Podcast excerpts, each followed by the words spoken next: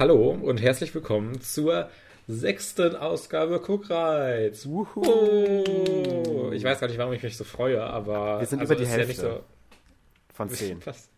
über die Hälfte von zehn. Über die Hälfte von allen Episoden, die wir jemals aufnehmen werden. Bei Das, zehn äh, ist Schluss. Bei zehn ist Schluss, ist halt echt so, Leute. Also Genießt äh, es, solange ihr noch könnt. Ihr könnt, ihr könnt uns auch ganz viel Geld auf unser PayPal-Konto zahlen. Dann machen wir, überlegen wir uns nochmal, ob wir weitermachen.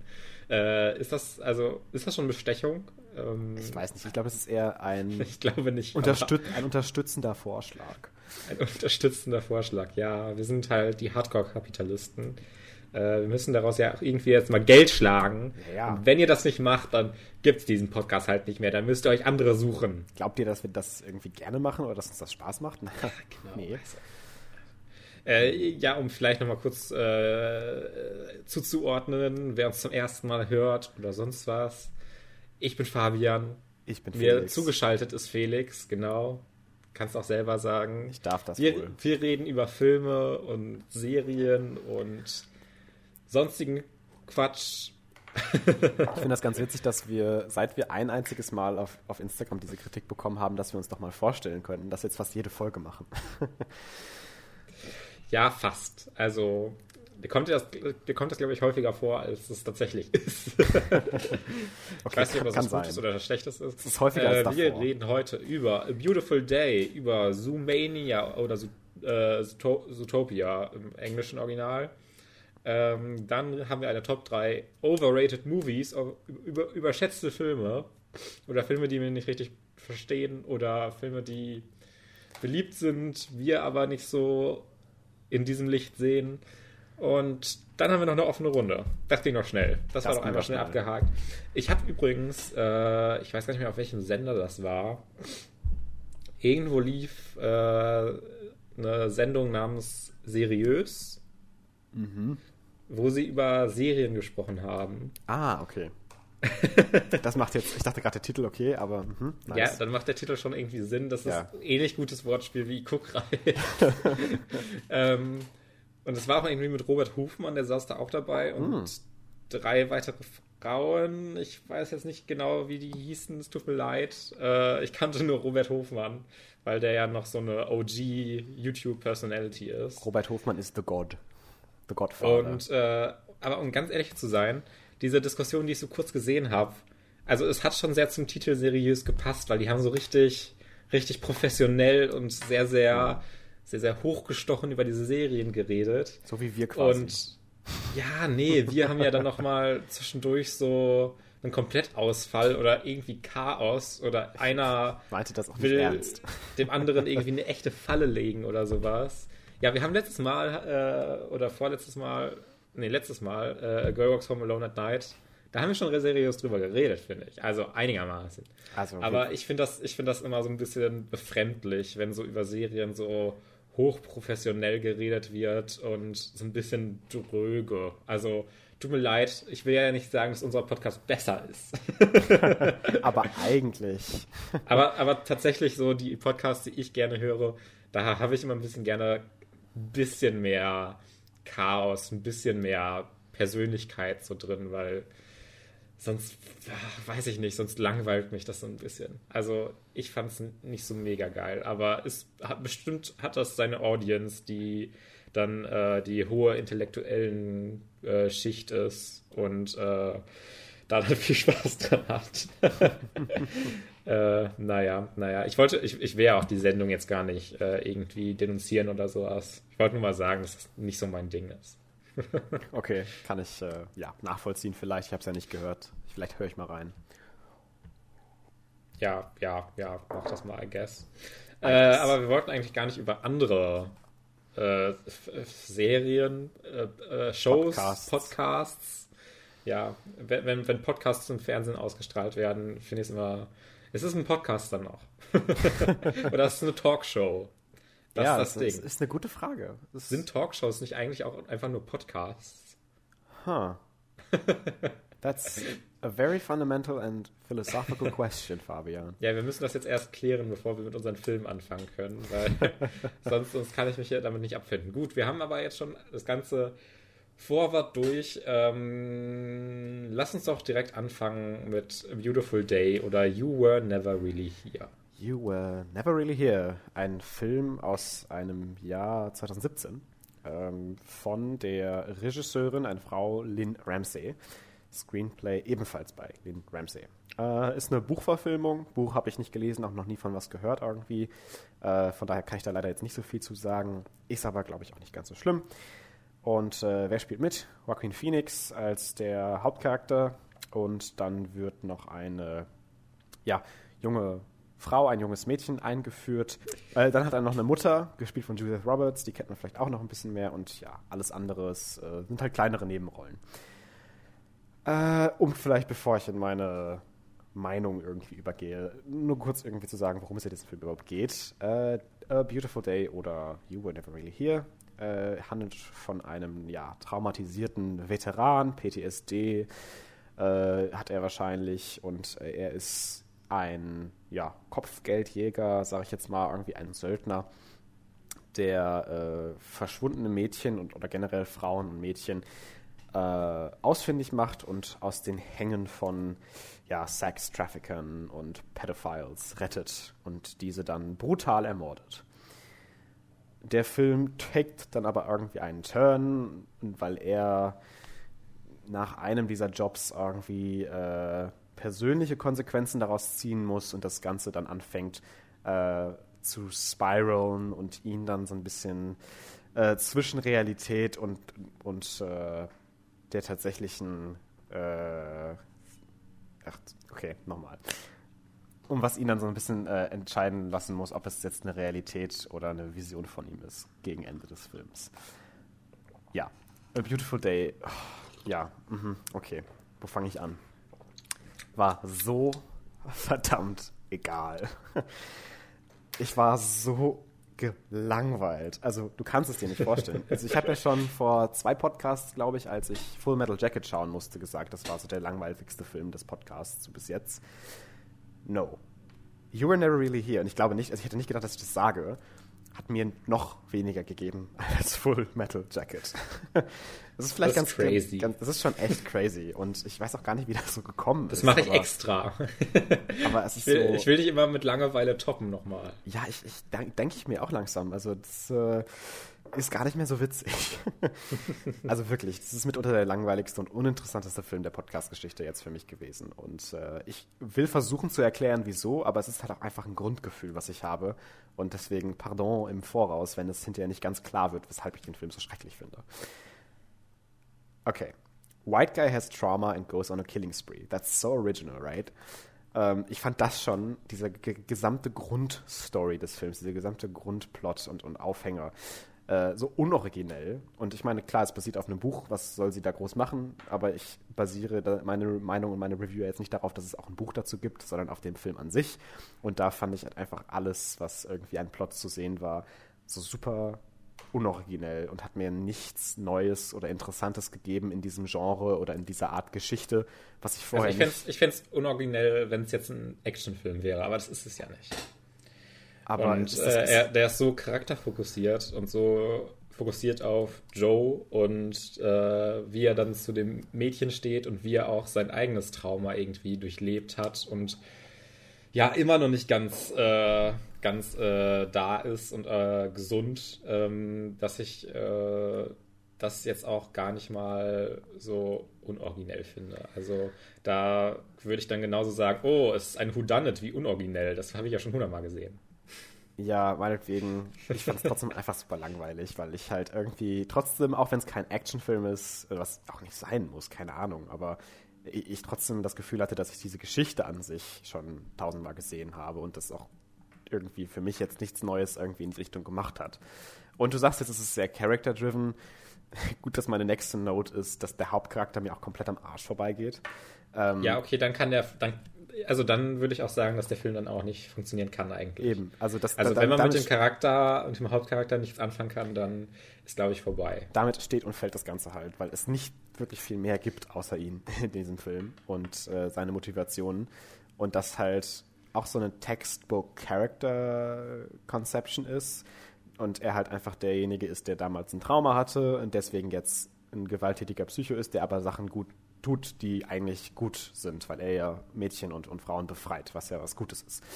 Äh, und das ist ja auch nichts, was man noch nicht gesehen hat, was ja auch nichts Schleim Schlimmes sein muss. Es hört sich jetzt an, als ob äh, jeder Film das Rad neu erfinden soll. Nein. Aber dann soll man es zumindest, oder meiner Meinung nach, ein bisschen anders oder ein bisschen interessanter inszenieren, als davor schon hundertmal gemacht wurde. Und er, wie gesagt, mir halt nichts gibt, außer the ja, psychologically troubled white guy who kills people. Und das ist, war mir halt einfach so, so nichts. Es hat mir halt nichts gegeben und es war halt nicht mal aktiv scheiße oder so.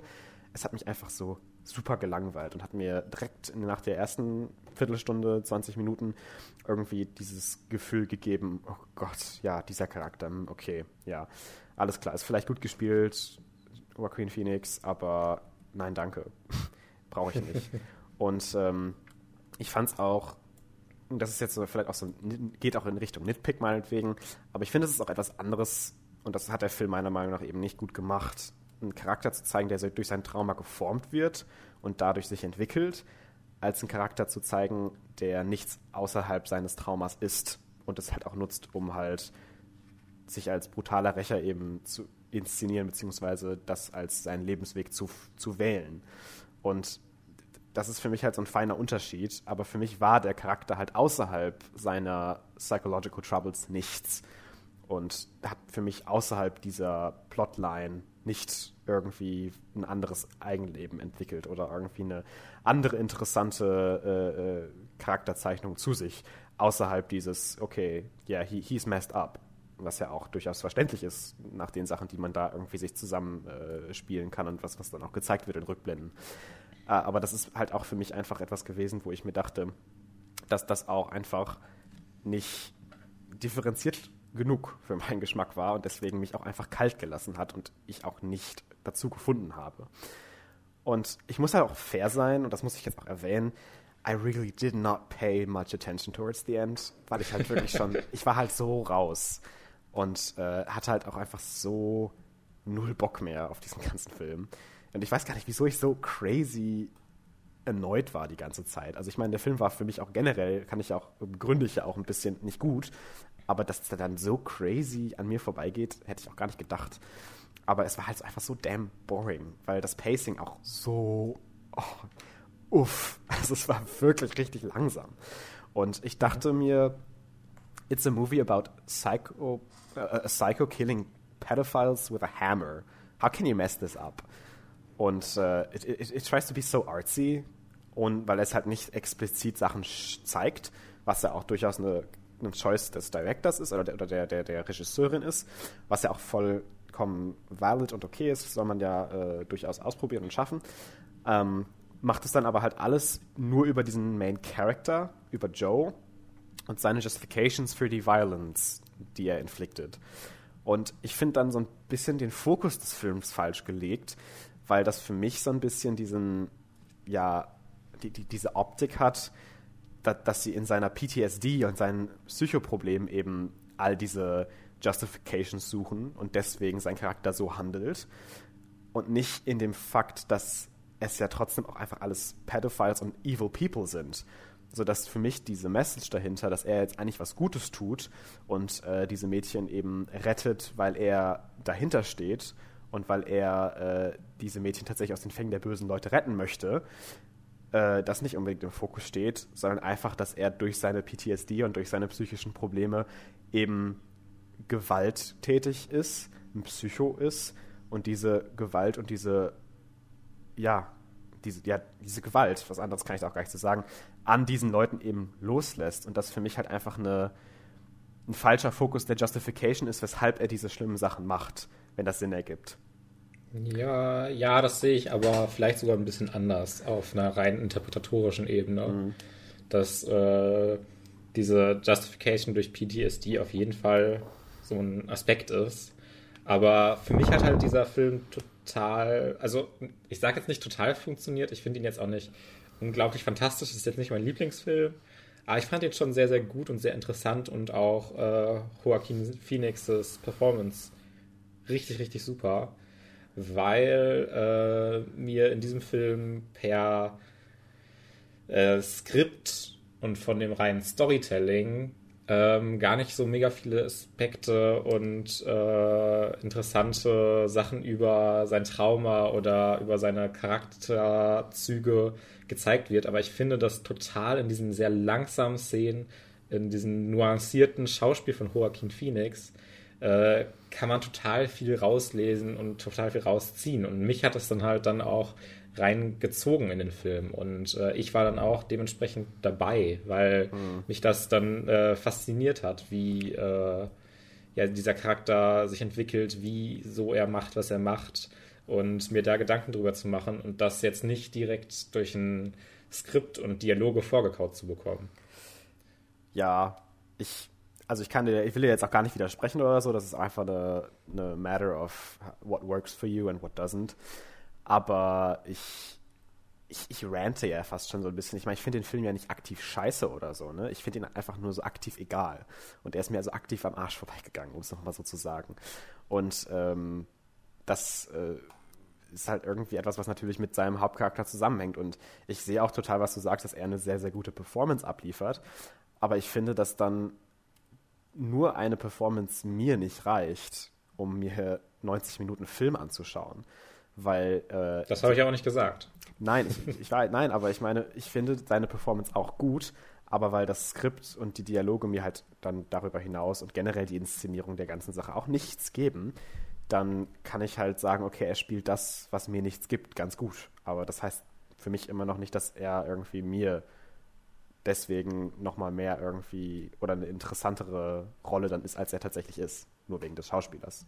Und äh, ich weiß nicht das hat mir halt so, so ein bisschen die, die, die Probleme so bereitet. Und wie gesagt, ich war ja auch, ich war ja auch schon einfach so schnell raus aus dem Film. Und äh, ich muss auch ehrlich ich, sagen. Ich finde aber auch, der ist tatsächlich, also meiner Meinung nach ist er auch sehr gut gedreht. Und das Drehbuch ist immer noch äh, da, dass ich nicht sage, das hat mich jetzt gelangweilt, das fand ich jetzt schlecht. Also das Drehbuch ist definitiv nicht der Punkt, wo ich sage, da ziehe ich jetzt mein Hauptaugenmerk drauf. Das fand ich jetzt so fantastisch geschrieben aber äh, ich fand das funktional. Ja, ich, äh, ich lecke ja auch nicht mein Hauptaugenmerk darauf, dass das Drehbuch für mich nicht funktioniert. Es ist für mich ja einfach der ganze Film in seiner Gesamtheit, der mich kalt lässt.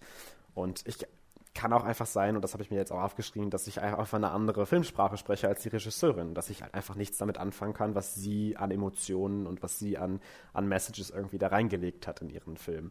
Äh, ich fand halt einfach, dass mit Ausnahme von einigen Szenen, die tatsächlich ziemlich cool gefilmt sind, wie zum Beispiel die Sache unter Wasser und äh, das Ende, wo er, Spoiler übrigens, äh, wo er, so, er sich erschießt, aber das auch nur eine Vorstellung von ihm ist, das fand ich ja alles durchaus auch interessant. Findet dann aber alles in einem Film statt, der mir darüber hinaus halt einfach sehr missfällt. Und äh, wo ich halt einfach sage, an sich war mir das alles ein bisschen zu zu plain und zu nothing und zu egal. Und ich fand ihn halt auch einfach nicht spannend, äh, was halt auch einfach daraus resultiert, dass ich am Anfang schon mir dachte, okay, what is this? Und komme ich da noch rein? Und okay, nein, ich komme da nicht mehr rein, das ist nichts für mich. Sodass ich dann auch einfach von dem generellen Plot und der Intrige und äh, der ganzen Handlung, die durchaus sehr spannend sein könnte, äh, aufgrund der Inszenierung eben nicht am Ball gehalten wurde und das Ganze einfach so weggedriftet ist von mir. Und ich könnte jetzt auch nicht wieder irgendwie erzählen, was tatsächlich in der Mitte und am Ende des Films so richtig passiert ist. Ne? Aber das war halt wirklich irgendwann nur noch so ein Geplätscher für mich. Ähm, weil ich halt einfach so unfazed war bei der ganzen Sache. Und äh, die Sache, die ich noch hinzufügen will, ist, dass ich gelesen habe oder auch gehört habe, dass viele den Film auch für seine Musik praisen und irgendwie die sehr original sein soll. Habe ich tatsächlich gar nicht mehr im Kopf, aber. Ich fand sie, einfach nur, ich fand sie einfach nur nicht gut. und äh, ich weiß nicht, ob das halt dann einfach schon aufzeigt, den generell oder das generell, den generellen Issue, dass ich halt einfach mit dem Film als ganzes Produkt so gar nichts anfangen kann. Und ähm, ich halt einfach nicht verstehe, vielleicht auch, weshalb die Sachen, die dort sind, gut sind. Ja, also ich verstehe auch absolut, warum dieser Film nicht für jeden was ist und warum man da seine Probleme mit haben kann. Aber ich finde, dass ist das trotzdem nicht zu einem auch nur mittelmäßigen Film macht. Ich finde immer noch, das ist ein ziemlich gut gemachter Film äh, mit einem guten Hauptdarsteller und meiner Meinung nach ja auch wirklich einer durchaus komplexen Hauptfigur. ähm, ja, ich finde zumindest, dass äh, also besser finde ich ihn nicht, aber ich finde zumindest, dass A Beautiful Day auch, wenn man jetzt den Vergleich zieht, ein interessanterer Film als Joker ist. Ja, da, da, will ich jetzt auch nicht noch wieder anfangen, zu, darüber zu diskutieren über Joker, weil ich. Weil über Joker muss man jetzt irgendwie immer noch mal zumindest kurz erwähnen, gefühlt, ja, ich, wenn ich über auch, Joaquin Phoenix spricht. Ich habe auch über, drüber ähm, nachgedacht, weil ich finde, die Filme sind ja auch durchaus sehr ähnlich in, in, ja, ja, in den Charakterzeichnungen. Da gibt es auf jeden ja. Fall Parallelen. Nur, dass ich halt finde, dass im Kontext des Gesamtprodukts Joker als Hauptcharakter um einiges besser funktioniert als ja, äh, im Kontext des Gesamtprodukts hier dieser Ich finde halt Joker ja, finde ich, find ich wesentlich flacher tatsächlich. Und ja, dieses Outcast from Society. Und dann wird er halt dreimal verprügelt im Film, was dann auch irgendwann total redundant wird. Ach, ich weiß nicht. Ich habe so meine Probleme mit Joker, aber es ist ja auch ist kein, auch kein schlechter Film. Das ist, sag ich aber es ist auch kein schlechter Film. Ja. ich bin ja schon froh, dass es solch, es gibt, ich bin ja schon froh, dass es solche Filme wie Joker gibt, die äh, diese Superhelden-Sachen und Comic-Sachen so ein bisschen ernster versuchen zu verfilmen. Ob es dann so hundertprozentig mein Ding ist, ist halt die andere Frage. Aber ich würde auch, glaube ich, generell sagen, dass Joker für mich auch insgesamt auch noch ein besserer Film noch als Beautiful Day ist. Weil da hat man noch viele. ja, es geht ja jetzt nicht um deine Meinung. Ich weiß, ich weiß, ich weiß. Also der hat dann immer noch so viele Aspekte, die mir dann äh, immer noch gut genug gefallen und äh, ich sehe Beautiful Day auch nicht so als absolutes Meisterwerk, aber ich finde zumindest sehr interessant und ich habe dann auch genug daraus ziehen können äh, aus der Hauptfigur besonders. Das ist, glaube ich, so dieser Knackpunkt, wo es einem gefällt oder nicht. Und wenn ja. es einem nicht gefällt, kann ich sehen, dass man sehr schnell raus ist und ja. sich denkt, ja, hm, was soll das jetzt? Ähm, aber ich hatte durchaus äh, ja meine Freude mit dem Film. Und wie ich auch schon gesagt habe, sehe auch absolut, dass das nicht ein Film für jeden ist. Ähm, ich bin jetzt auch nicht irgendwie offended oder sowas, dass du den nicht magst, wie bei Full Metal Jacket oder sowas. ähm, kann ich absolut sehen und finde ich auch verständlich. Ja. Äh, ja, ich wusste auch so gar nicht, wie du den findest, äh, als ich den gegeben habe, weil mhm. er, weil ich schon so gedacht habe, dass er so, ja, entweder funktioniert er halt oder er funktioniert gar nicht. Ja. Also ich glaube, da gibt es wenig in der Mitte so ein bisschen. Ja leider nicht funktioniert, aber äh, vielleicht das nächste Mal mit deinem nächsten Pick. ja, naja, mal gucken. mal, mal, mal gucken. Gut, dann lass uns mal weitermachen mit der nächsten Hausaufgabe. Und zwar, ich musste Zoomania, Zootopia, Zootropolis, äh, Zoomania ganz schön ausgefuchst hm. schauen. Ähm, ja, ich habe den tatsächlich immer noch nicht gesehen und bin jetzt sehr froh, dass ich endlich mal nachgeholt habe, weil es ja echt ein ganz guter Film, ne? Schon. also, um das vielleicht nochmal so grob zu umreißen, es äh, Subtopia spielt in einer Welt, in der alle möglichen Arten von Tieren, von Fleisch zu Pfl Pflanzenfresser, von klein zu groß im Grunde relativ in Frieden zusammenleben, beziehungsweise vor allem in der großen Stadt Zootropolis, die so modern ist und ähm, so fortschrittlich. Da herrscht eigentlich vor allem so Harmonie zwischen allen möglichen Tierarten, äh, zumindest größtenteils. Vielleicht kommen da noch so ein paar Plotpunkte, wo das vielleicht ein bisschen aufgerüttelt wird. Ähm, und äh, es geht dann um einen kleinen Hasen namens, äh, ich habe nur noch Hobbs, Judy Hobbs, äh, der Polizist schon immer werden wollte, was für einen Hasen eigentlich sehr, sehr ungewöhnlich ist, weil es gibt noch keinen Hasenpolizisten, weil die sind ja klein, die können sich ja gar nicht wehren. Was sollen die denn machen als Polizist? ähm, der sich dann zusammen äh, mit einem Fuchs tatsächlich äh, zusammenschließt, äh, Nick Wild, um einen Fall aufzudecken, bei dem ein Otter äh, verschwunden ist, entführt wurde. Und das entwickelt sich dann vielleicht noch ein bisschen zu einer größeren Verschwörung und zu diversen Twists, könnte man sagen, durch diesen Film hindurch, äh, dass es dann letztendlich doch alles größer wird, als man anfangs dachte oder zumindest als die Hauptcharaktere anfangs dachten. Hm. Äh, ja, das vielleicht so als ganz grober Umriss. Es waren jetzt wirklich noch gar, gar keine Spoiler drin. Das ist eigentlich nur so das Grundsetup. Ja. Ähm, und der Film ist sehr, sehr effektiv. Also ich, also effektiv, hat sehr viel Spaß gemacht. Sagen wir es einfach mal so. Erstmal, erstmal ganz, also was das Wichtigste ist, äh, Animal Puns, Tierwitze, sind sowieso fantastisch. Deswegen, das ist ja so die Hälfte, warum man ich Bojack Horseman liebe, wegen den Animal Puns. ähm, Wenn es die nicht gäbe, ja, wäre wär, wär die Serie auch so ein bisschen egal. Seien wir jetzt mal, seien wir jetzt mal ehrlich. Also, Bojack Horseman Und, hat doch nichts ähm, zu offern bes- besides his jokes. ja, ja, und ich finde das ja immer so cool, wie man das auf einer, äh, ja, wirklich so einer sehr, sehr oberflächlichen Dialogebene machen kann. Wie, oh ja, jetzt lass uns mal den Elefanten äh, im Raum adressieren. Ja, ja.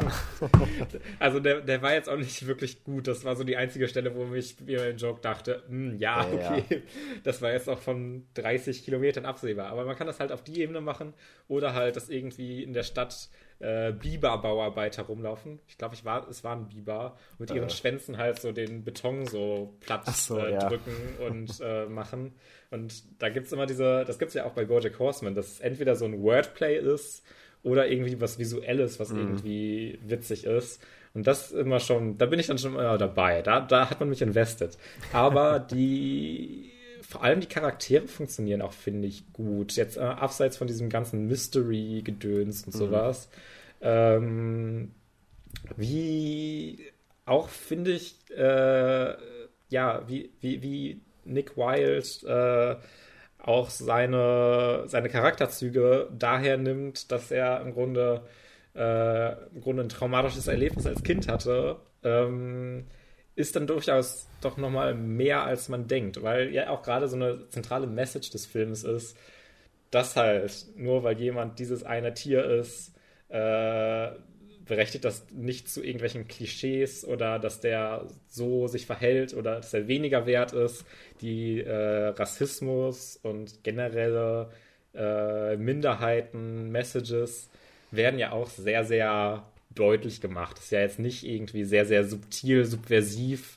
Das ist jetzt äh, diese äh, antirassistischen äh, Messages hat. Ähm, es gibt ja beispielsweise, um das vielleicht mal auszuführen, diese eine Szene, wo äh, Nick Wilde, der Fuchs, sich in einen E- Elefanten-Eis-Eisding, Eisdiele, so Eisding. ein, so, ein riesen, so ein riesen Eis holen will. Und dann holte halt der Elefant auch so ein Schild hervor, wo drauf steht, wir behalten uns das Recht vor, diejenigen zu, äh, denjenigen was zu servieren, die wir wollen. Ja. Was halt auch direkt so irgendwie äh, halt an rassistisches Amerika äh, äh, zurückblicken lässt, Ja. auf jeden Fall. Also da sind mehrere solche Szenen drin, wo man das ja merkt und dieser gesamte Setup, diese äh, Messages, wie es um äh, gerade auch Fleisch- und Pflanzenfresser im Generellen, also die Fleischfresser sind ja, glaube ich, auch dann jetzt äh, Pflanzenfresser im Grunde umgewandelt, I guess. es wird nicht wirklich explored, ähm, aber es ist so, I guess. Und ähm, das hat mir alles schon ziemlich gut gefallen. Ähm, wo mache ich weiter? Frage. Ähm, ich habe mich, ich hab mich tatsächlich gefragt. Ähm, Sie haben gesagt, dass es in diesem Universum, Universum auch Insekten gibt. Ja. Aber wir haben Insekten nie wirklich gesehen, oder? Also funktionieren Insekten genauso wie alle anderen Tiere? Ich weiß, haben wir keine Insekten gesehen? Ich überlege gerade. Ähm, Wir, wir also waren hab- nur ich einmal hab- in dieser kleinen Mausestadt oder so, Ja, aber recht. das waren ja keine Insekten. Wahrscheinlich funktionieren sie ähnlich wie diese kleinen Mäuse dann. Ähm, ich habe jetzt aber auch, äh, ich, ich habe die Trivia mir jetzt mal gerade durchgelesen oder auch äh, so und da stand halt auch drin, dass man, um halt dieses äh, Predator and Prey, diese ganze Mentality aufrechtzuerhalten, dass es zum Beispiel keine Amphibic Creatures und sowas gibt und keine Reptilien und sowas alles, äh, finden sich in dem Okay. Film gar nicht. Aber es steht hier auch, äh, dass man deswegen nur äh, Säugetiere und The Occasional Fly sehen kann im Film. Und dann habe ich mir gedacht, occasional fly. und da habe ich auch gedacht so, hä, ich habe auch keine Fly mehr im Kopf, aber äh, vielleicht auch irgendwie einfach nur im Hintergrund oder so. Ja, ja. Aber können die Fliegen dann nicht sprechen? Sind das dann keine vollwertigen Bürger? Weiß Untergräbt das nicht das Messaging des ganzen Films, Felix? es gibt ja vielleicht irgendwann ein Sequel. Da kann man ja dann nicht fliegen. Like Return of the Fly. Ja, bitte. Ja, ich, ich, ich warte da nur drauf. Ähm, ja, mir hat der Film ziemlich gut gefallen, auch wenn ich so ein paar Ecken. Also gar nicht, das ist so wirklich nitpicky. Mir hat der Film ja. sehr gut gefallen. Punkt. Okay. Ähm, das freut mich schon mal was mich so ein bisschen, wo ich mir wieder dachte, äh, ja, I guess, das ist jetzt ein großer Animationsfilm, das muss so sein, dass wieder irgendwie Shakira als ja. Giselle auftritt und irgendwie wieder diese Pop-Idols so, oh mein Gott, Giselle, sie ist so toll, oh, Shakira. Und dann halt wirklich so einen, also ich fand den Credit-Song halt echt nicht, nicht gut. ich fand den echt ziemlich mittelmäßig. Ähm, und äh, ich weiß nicht, ich hätte vielleicht dann bei einem Film, der schon so ein komplexes Thema anspricht, vielleicht noch ein bisschen erhofft, dass er so Idols dann auch nicht so unglaublich darstellt, sondern das vielleicht auch noch mal ein bisschen reflektiert, aber ist wirklich nur so ein Mikropunkt, der eigentlich auch auf eine Bewertung gar nicht so viel Einfluss nehmen mhm. würde. Mhm. Ich finde nur immer so ein bisschen, ja, das dann so darzustellen, I guess dann um den halt den großen Popstar dann nochmal für den Soundtrack zu haben, aber äh, wenn ihr das schon macht, und die, sie hat ja eigentlich in dem Film, außer für ein paar Jokes, gar keine Relevanz. Und äh, dann einfach nur einen beliebten Popstar, der dann einfach total super und toll ist, darzustellen, nur um den als super und toll und jeder mag den darzustellen, ist dann ein bisschen inhaltslos, finde ich. Also hm. äh, hätte man eigentlich auch rausschneiden können. Das hätte keinen großen Unterschied gemacht. ähm, zusätzlich hätte ich es eigentlich auch cool gefunden, wenn der Film nochmal, äh, also das nur so ein alternatives, alternativer Vorschlag vielleicht so ein bisschen, ähm, dass der Film am Ende auch nochmal deutlich macht, dass man alles dafür tun sollte, halt was zu verändern und das sagt er ja auch mhm. ähm, und äh, die Welt im Grunde zu einem besseren Ort zu machen.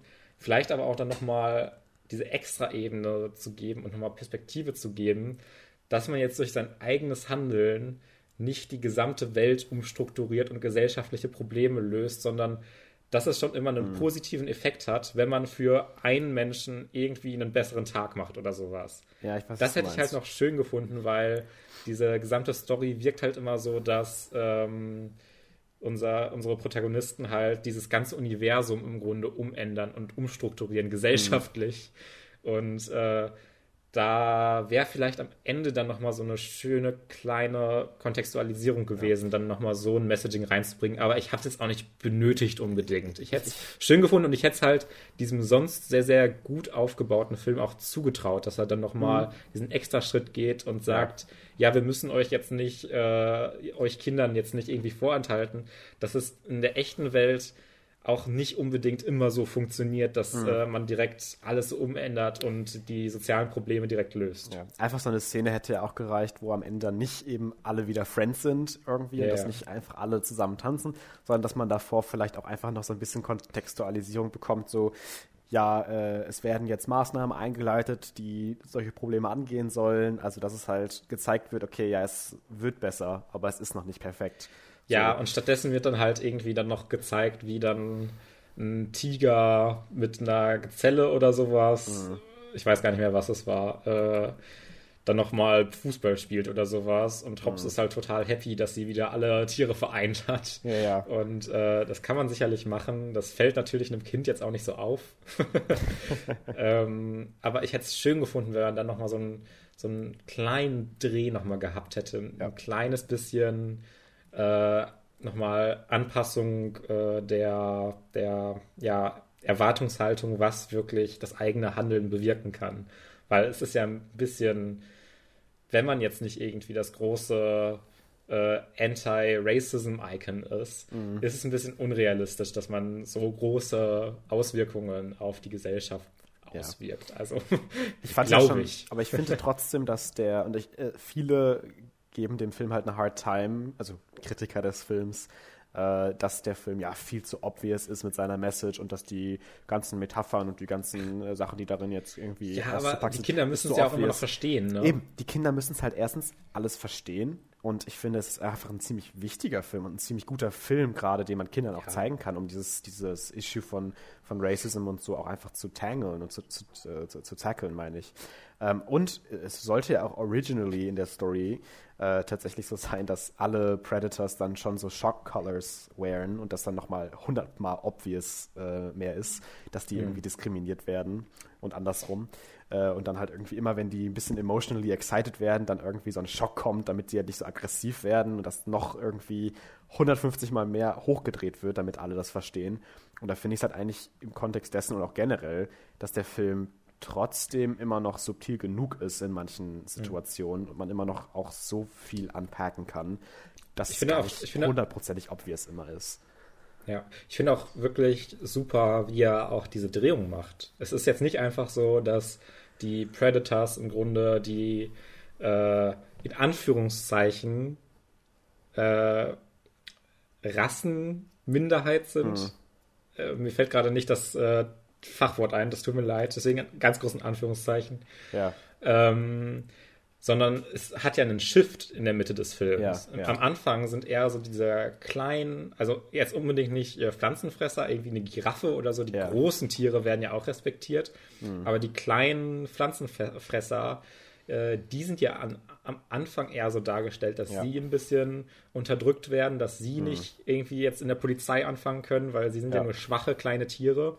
Und dann gibt es halt äh, bei einem ja, Twist in Anführungszeichen in der Mitte und äh, auch diese Dynamik wird dann auf den Kopf gestellt, mhm. dass im Grunde die Pflanzenfresser diese erhöhte äh, Wahrnehmung in der äh, Gesellschaft mhm. in Zootropolis haben. Ja. Und ähm, da sich dann auch der Hauptcharakter Gedanken drüber machen muss, ja, was will ich denn jetzt eigentlich? Mhm. Ist es jetzt äh, wirklich gut, was ich mache? Sollte ich das jetzt repräsentieren, dass ich äh, für diese Pflanzenfresser stehe, wenn ich gleichzeitig sehe, dass die ganzen äh, bösen Predators, die Fleischfresser, mhm. ähm, jetzt so runtergemacht werden und als große Gefahr angesehen. Ja. Und das war ja auch in der Interviewszene, wo sie dann supposedly den Fall äh, schon gelöst hat und dann halt dieses Interview gibt und äh, dann halt auch eben solche Sachen sagt und äh, Nick Wilde. Ja, it's in their DNA. Genau, es ist in their DNA und dass äh, Nick dann natürlich auch sehr verletzt ist und dann total wieder seine Shell aufbaut,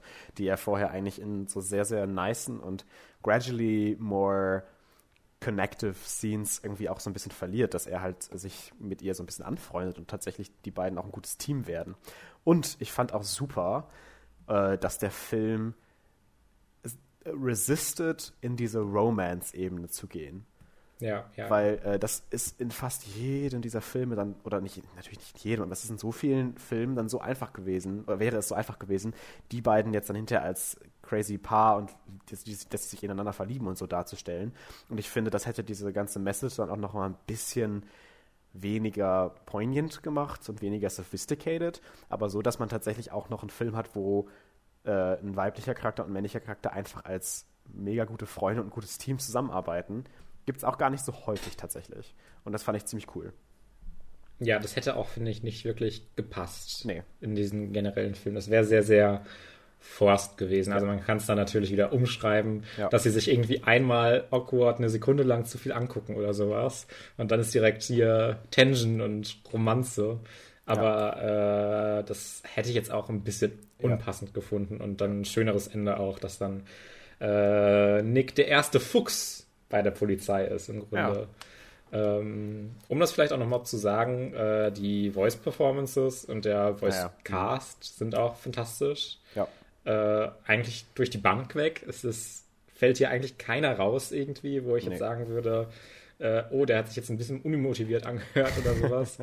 äh, zumindest im Englischen. Ich gehe mal aus vom Deutschen. Die hat eine sehr ähnlich gute Synchro. Ja, ich hatte ja eigentlich bei diesen ja. Ich, ich habe den ja auch schon einige Male geschaut, den Film, und hatte den auch das erste Mal in Deutsch gesehen.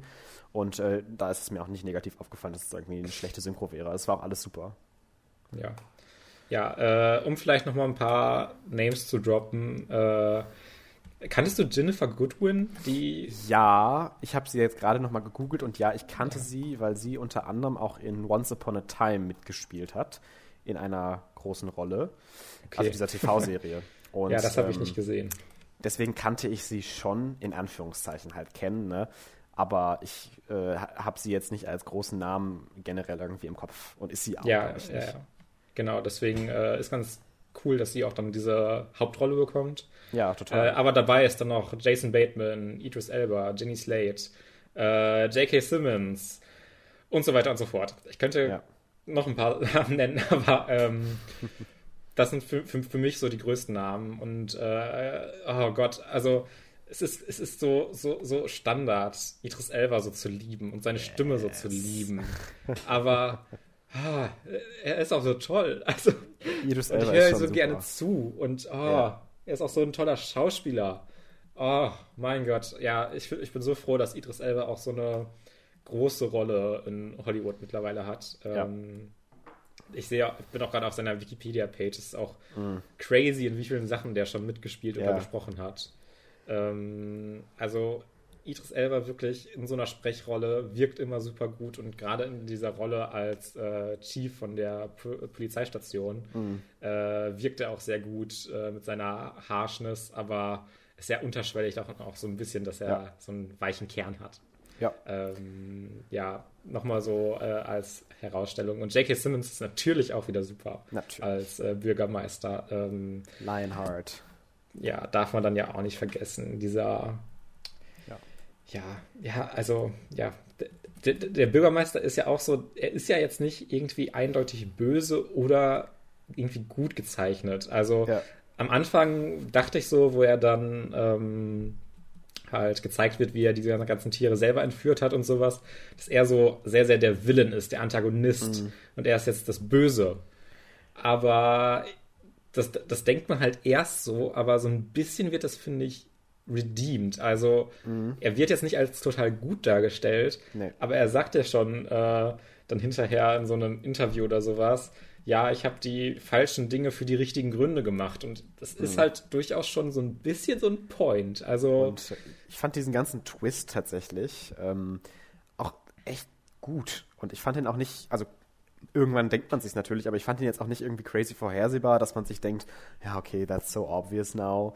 Äh, sondern ich fand halt dadurch, dass man halt am Anfang vielleicht auch noch, trotz der Qualität des Films, die sehr, sehr schnell auch klar wird, immer noch halt ein Disney-Film schaut und immer noch erwartet, okay, ja, das kann ja nicht zu kompliziert sein, denkt man halt auch, okay, ja, er ist halt einfach hinterher dann der Twist-Villain und fertig ja. ist es.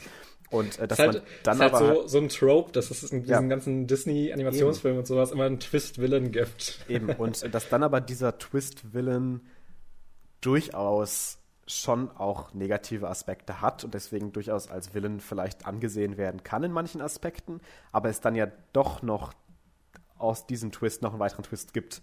Mhm. Und dass das halt eben das ist, was ich halt irgendwie total gut an diesem Film finde, dass der Film vom Drehbuch her einfach, vom Skript, durchaus vielschichtig und, und, und nicht vorhersehbar und, und, und irgendwie geradlinig oder langweilig ist. Und das fand ich auch ja, ich hab, mega ich cool. auch wirklich, ganz ehrlich, nicht vorhergesehen, dass äh, der, der, der dann diesen Twist noch hat ja. und der dann mit, durch diese Charaktere in die Richtung geht.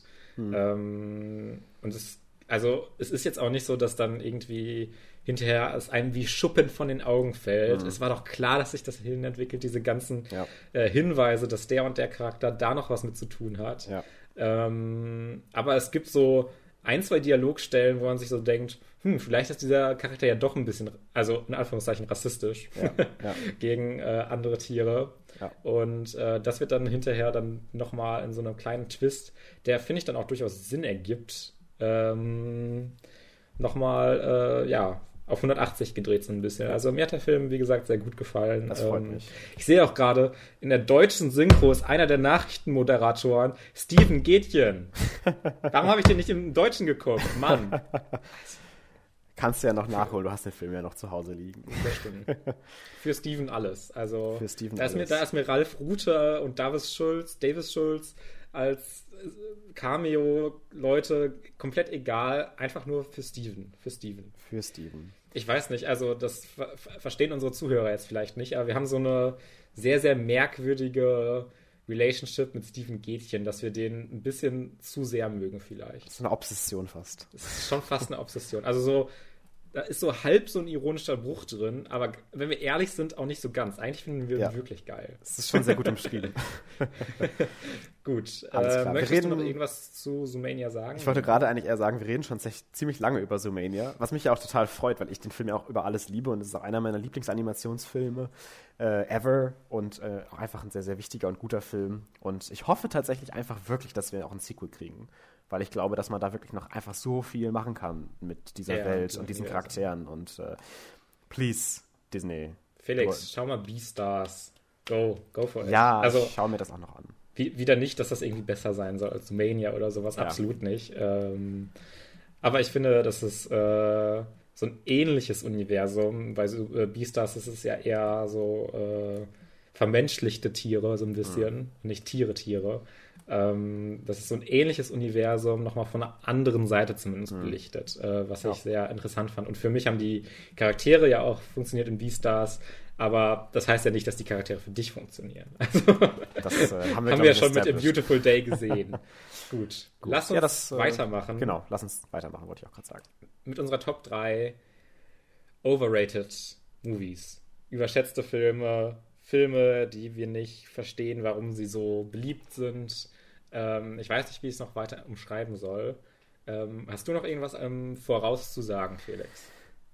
Außer, dass ich versuchen werde, kurz zu umreißen, weshalb ich diese Filme für overrated halte äh, Zuhörer aber auch bestimmt feststellen werden, dass es auch einfach so teilweise maybe Non-Reasons sind und das einfach auch daran liegt, dass ja. Filme für mich dann auf einem ganz rudimentären Level, ähnlich wie das vielleicht auch gerade mit A Beautiful Day bzw. You Were Never Really Here schon gewesen ist, einfach auf so einem Fundamental, äh, Fundamental Level nicht funktionieren. Und äh, deswegen versuche ich es zu erklären, kann aber nicht versprechen, dass es immer Sinn ergibt. das ist sehr gut für so einen Podcast. Ich kann nicht immer versprechen, dass es Sinn ergibt. Also, aber das, das ist ja unser, unser Signature, ja, ähm, ja. unser Auszeichnungsmerkmal, Herausstellungsmerkmal, mein Gott, deutsche Sprache wieder. Ähm, dass wir auch nicht immer ganz Sinn ergeben müssen, aber die Diskussion trotzdem. Äh, Eben. Ja, ich weiß nicht, ob sie interessant ist, aber zumindest unterhaltsam. Hoffentlich. Gut, ich fange einfach mal an mit meinem dritten Platz.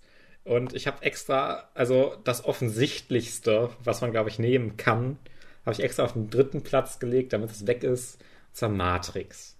Ja, habe ich lange drüber nachgedacht, ob ich den auch nehme. Ist auf jeden Fall auch in meinen Honorable Mentions und kann ich dir auch nicht ja. widersprechen. Ja, Matrix, also so viel der Popkultur und äh, Effekte, wie die in Filmen gemacht werden, äh, geprägt hat und inspiriert hat, finde ich Matrix ganz oft einfach sehr, sehr nervig und sehr, sehr wichtig tourisch. Und ja. ähm, diese ganze Jesus-Metapher und sowas, die dann äh, ja schon in diesem Film anfängt, aber dann in den nächsten Film dann noch auf so 180 getrieben wird, mhm. fand ich im ersten Teil schon so ein bisschen nervig. Dass ja auch das auch null subtil ist, sondern dass direkt irgendwie in den ersten zehn Minuten gesagt wird, oh, you're, you're my personal Jesus oder sowas. da dachte ich mir so, mm, ja, okay. Und ähm, ich verstehe, warum alle Philosophielehrer äh, irgendwann mal was mit Matrix machen, weil das einfach so accessible für die Schüler ist und jeder kennt halt Matrix. Ähm, aber ich finde den tatsächlichen, tatsächlichen Inhalt und äh, wie es diesen behandelt, gar nicht mal so intelligent oder spannend. Nee. Und äh, der Film ist also visuell natürlich top. Also das kann man immer nicht absprechen. Aber für mich dann narrativ so ein bisschen zu egal und auch von den Figuren so meh. Und von der ja. eigentlichen Handlung, die passiert, so meh. Auch wenn er viele schöne, coole Ideen hat, geht mir in Matrix in vielen Szenen einfach auch als Film an sich so ein bisschen auf die Nerven. Ich dachte lange mal, dass mich einfach nur diese äh, 2000er Kultur, die das so ein bisschen geprägt hat, äh, mich nervt und mich der Film deshalb auch nervt.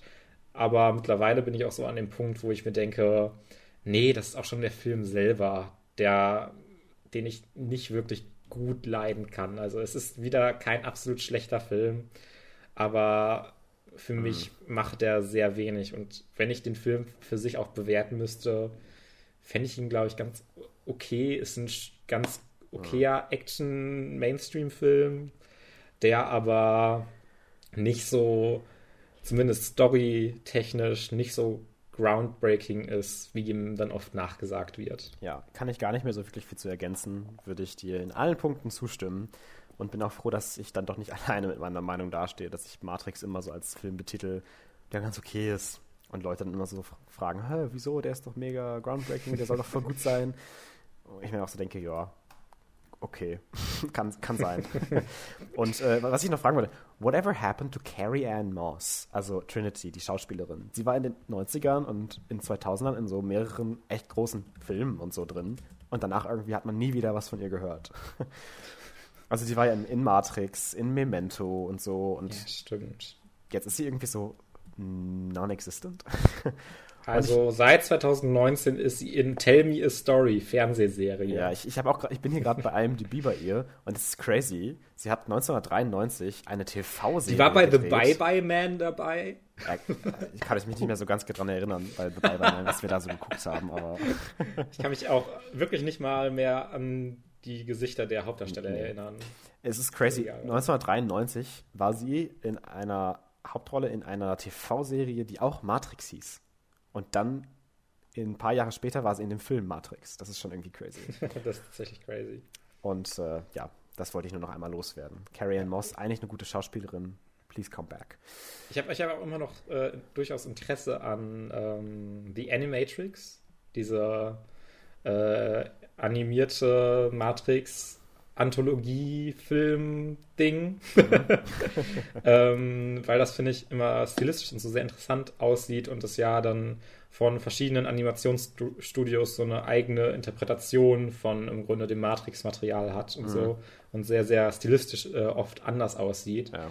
Und ich weiß, dass das jetzt auch nicht äh, The Peak of Animation ist oder sowas, aber ich mag halt solche Kurzfilmsammlungen im Grunde, also animierte mhm. Kurzfilmsammlungen sehr, sehr gerne, wo dann viele Stile mich dann irgendwie dann äh, wieder überraschen können und oh, was ist das jetzt für ein cooler Stil und was haben sie damit jetzt gemacht?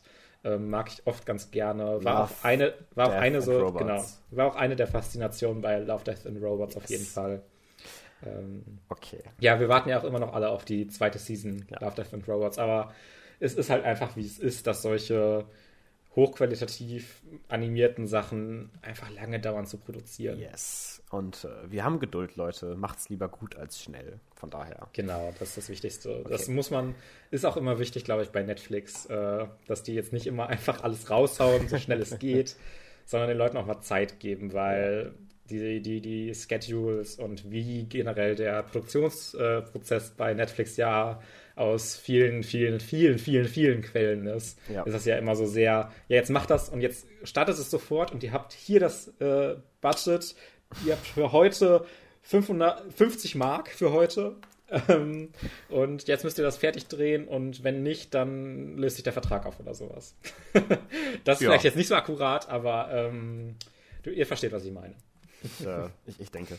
Ich habe auch noch einen Platz 3, by the way. Ähm, Ach so, und zwar ja, ja äh, auch The Obvious Out of the Way, da müssen wir jetzt auch gar nicht mehr viel drüber reden. Äh, 2001 A Space Odyssey.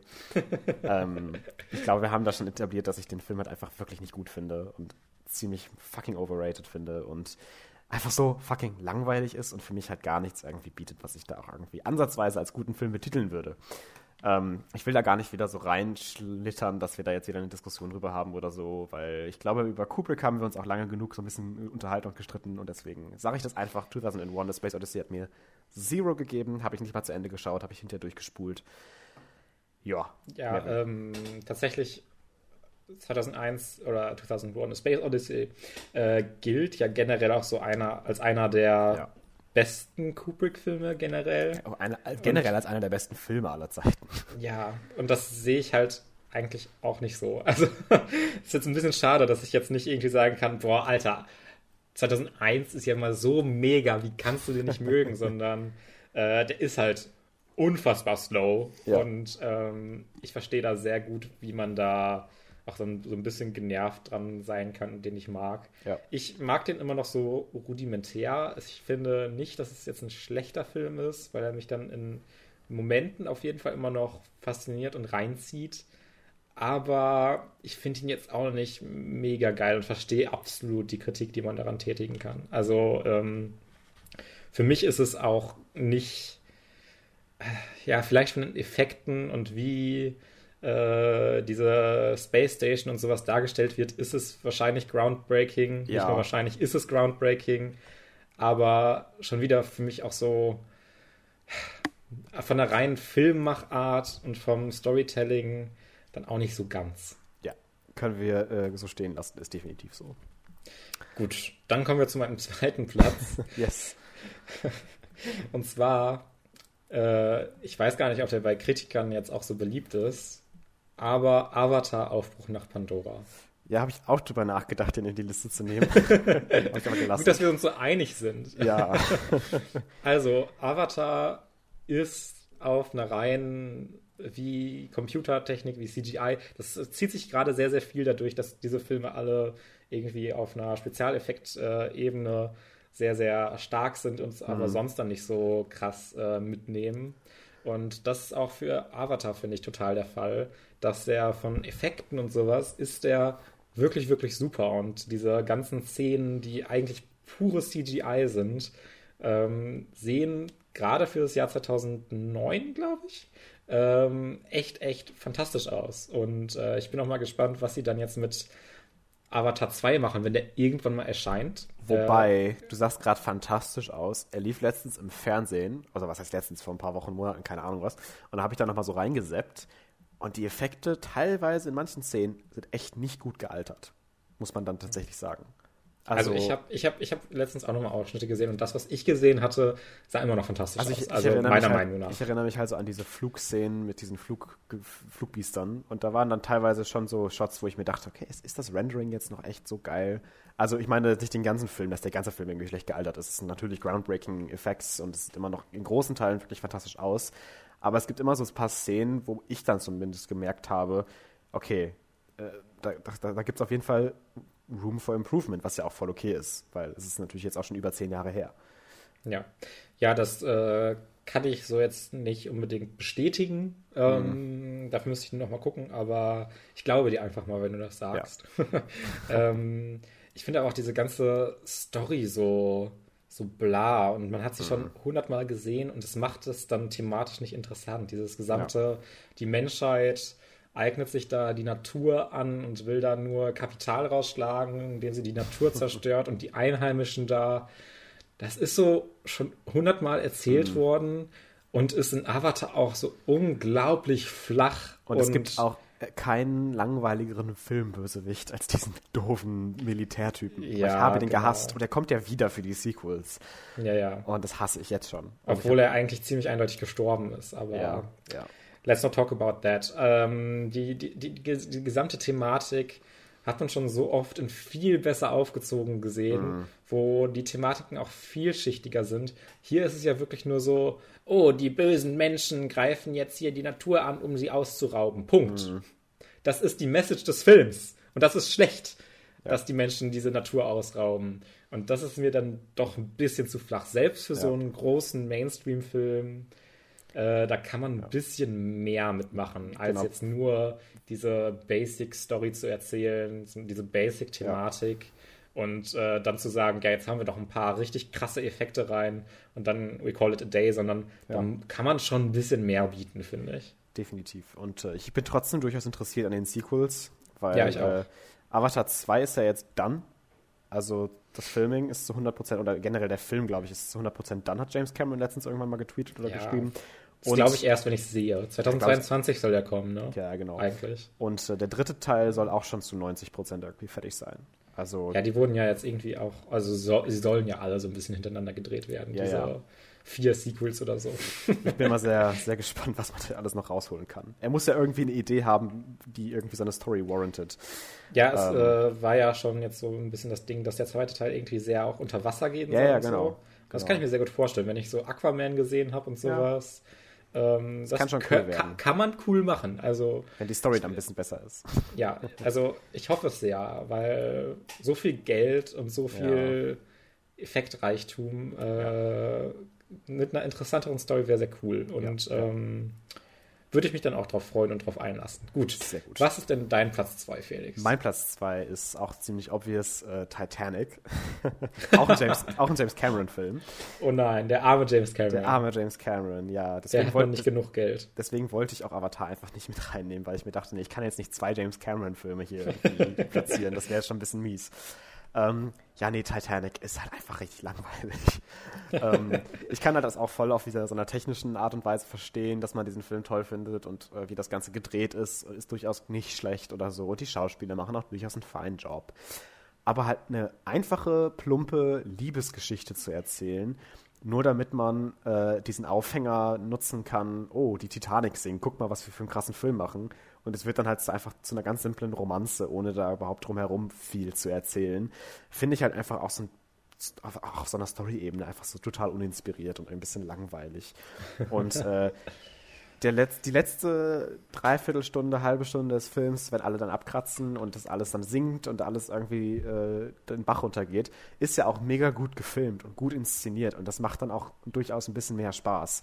Aber alles davor, oh mein Gott, ich wollte mir fast die Kugel geben. Es war so langweilig. Ich glaube, ich habe den Film auch noch nie komplett am Stück gesehen. Also Doch, ich kenne, glaube ich, die allermeisten, ja, habe ich mir schon gedacht. Ich kenne, glaube ich, die allermeisten Szenen und äh, auch so das Ende, wie das Schiff untergeht, habe ich ja. auch mal komplett gesehen. So die letzten also nicht 40 Minuten, der mhm. Film geht ja so ewig. Ähm, oh, ja, ey. Äh, Habe ich gesehen und auch davor immer mal wieder so ein bisschen, aber ich hatte nie so das krasse Interesse, oh, das muss ich jetzt komplett gucken, sonst verpasse ich hier den großen Film ja. einsteilen. Und äh, ähm, ich, ich, ich weiß nicht, ich, ich finde den Film einfach wirklich nicht gut und habe abseits von den Effekten und der Inszenierung an sich nichts daran gefunden, was das überhaupt warranted, so lang zu sein fucking drei Stunden oder so für so eine ja, Non-Story eigentlich. Und äh, deswegen muss ich diesen Film nie wieder in meinem ganzen Leben schauen oder irgendwie ertragen. Ja, das äh, kann ich aber dann durchaus nachvollziehen. Ähm, darf ich weitermachen mit meinem Ja, Platz du darfst 1? gerne weitermachen.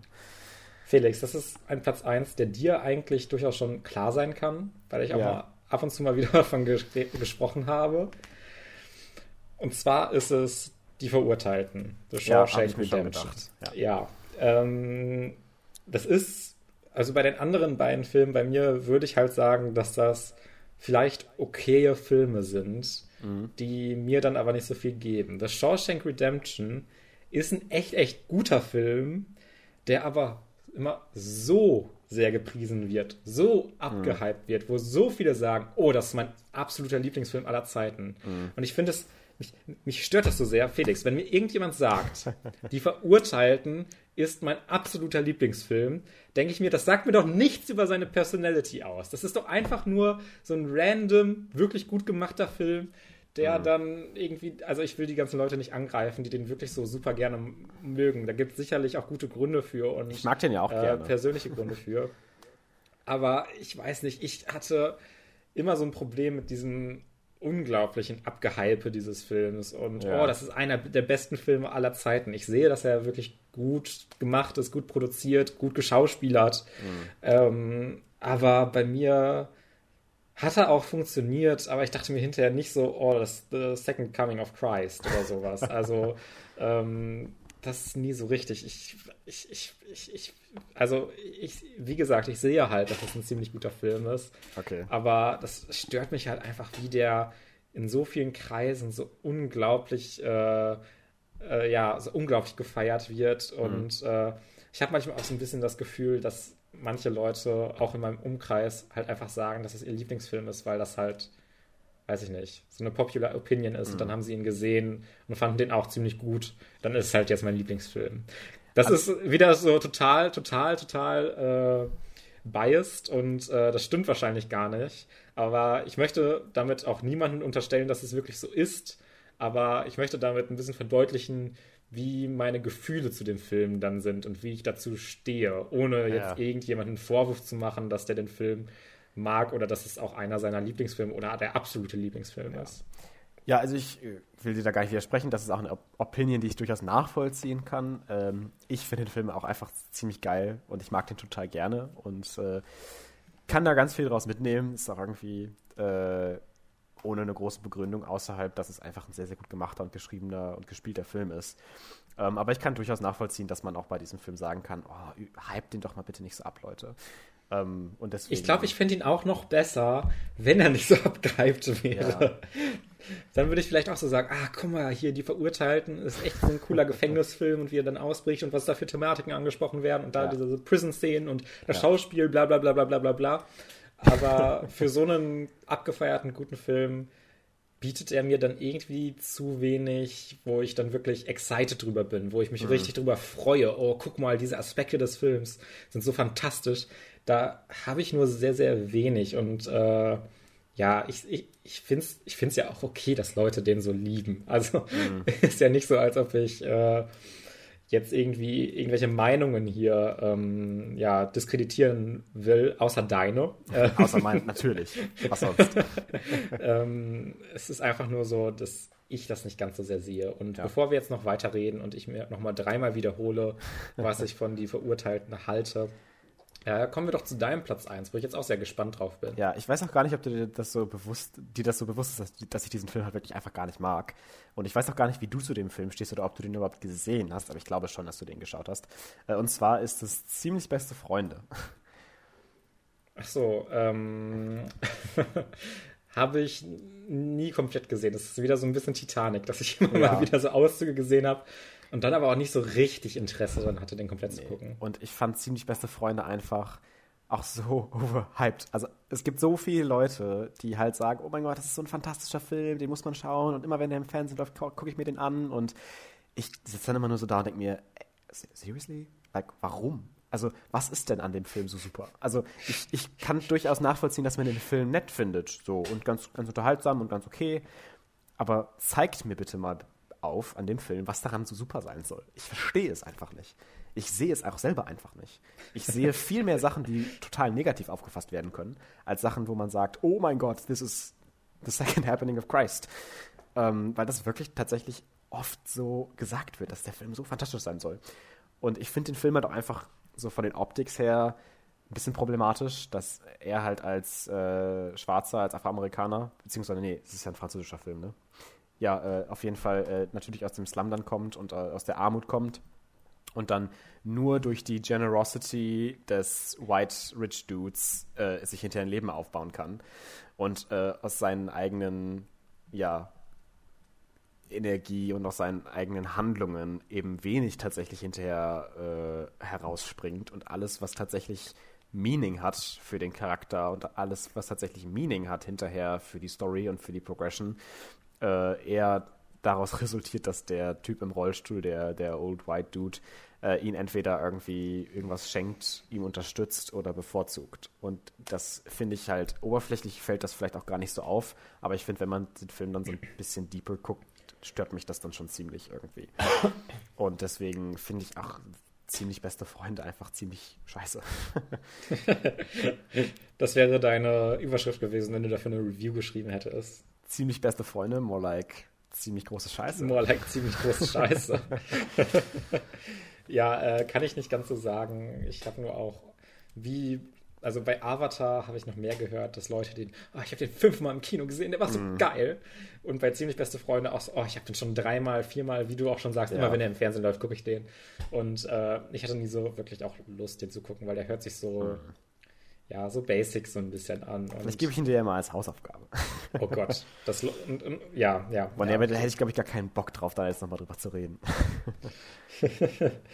Alles klar, dann sind wir durch mit unseren Top 3. Bitte brennt nicht unsere Häuser nieder, brennt nicht unseren Podcast nieder, brennt Spotify nicht wieder nieder, wenn ihr das über Spotify hört oder unsere anderen Podcast-Provider. Aber ihr könnt ganz, ganz viele Kommentare schreiben, weil dann kriegen wir mehr Traffic. Danke ähm,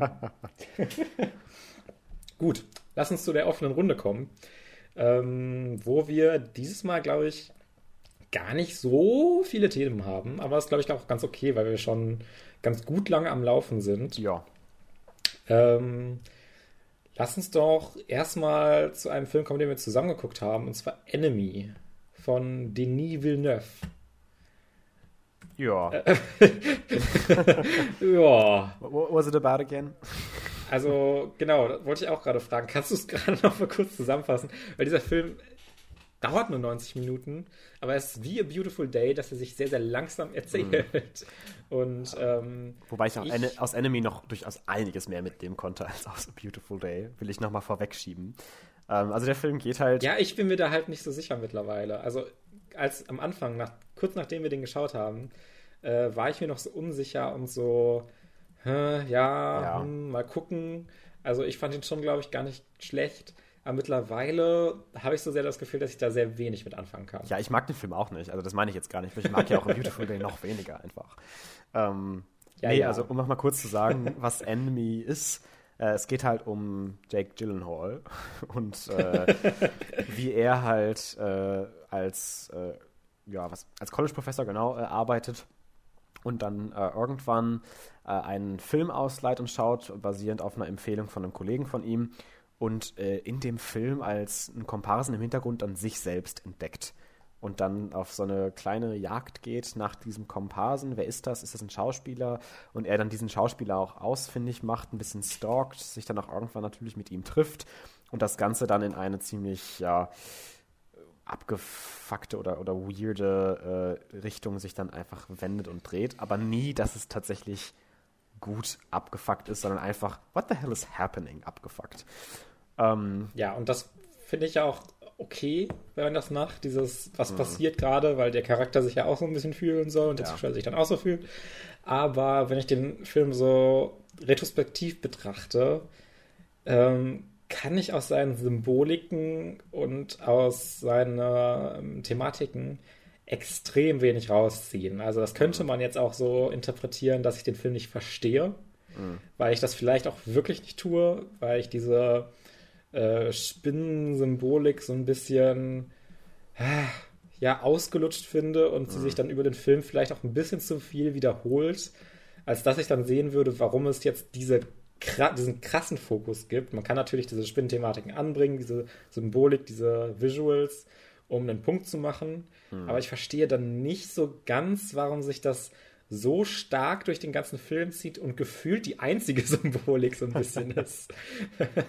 da war ich dann so, ja. ein bisschen, so ein bisschen raus.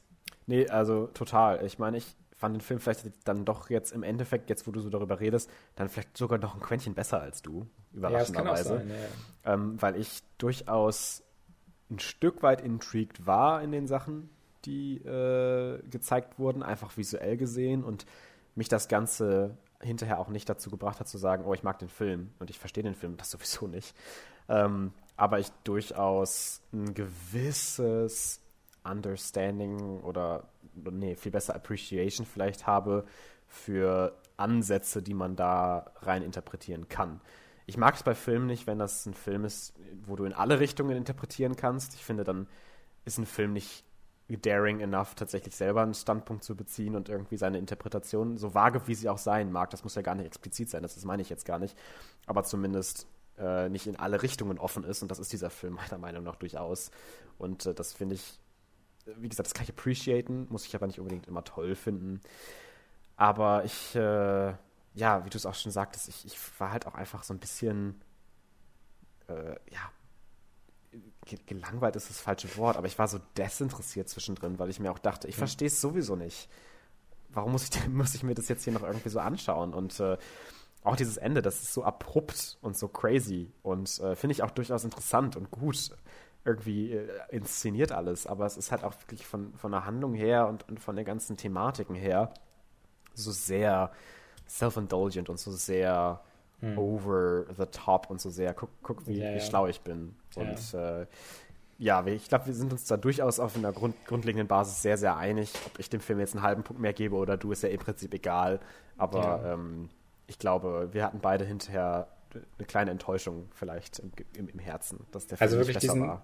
Diesen, diesen Film würde ich mir nur noch mal eigentlich angucken wollen, um dann in ein paar Jahren oder sowas noch mal zu sehen, mhm. ob ich da nicht irgendwie was übersehen habe, ob ich da nicht irgendwie äh, Dinge fehlinterpretiert habe mhm. oder dann aus manchen Szenen dann doch nicht so viel rausgenommen habe, wie ich mhm. hätte können. Ähm, also ja, ich, ich, ich weiß nicht. Ich werde ihn sehr, sehr schnell, glaube ich, auch wieder ein bisschen mhm. vergessen haben. Auch wenn ich das auch irgendwie cool finde mit diesem äh, ganz am Anfang dem High Heel, der so kurz davor ist, die Spinne zu zerdrücken. Dann am Ende auch so visuell, wie diese riesige Spinne da an die Wand krabbelt. Mhm. Ich meine, das ist jetzt ein Spoiler. Sorry, hätte ich vielleicht sagen sollen.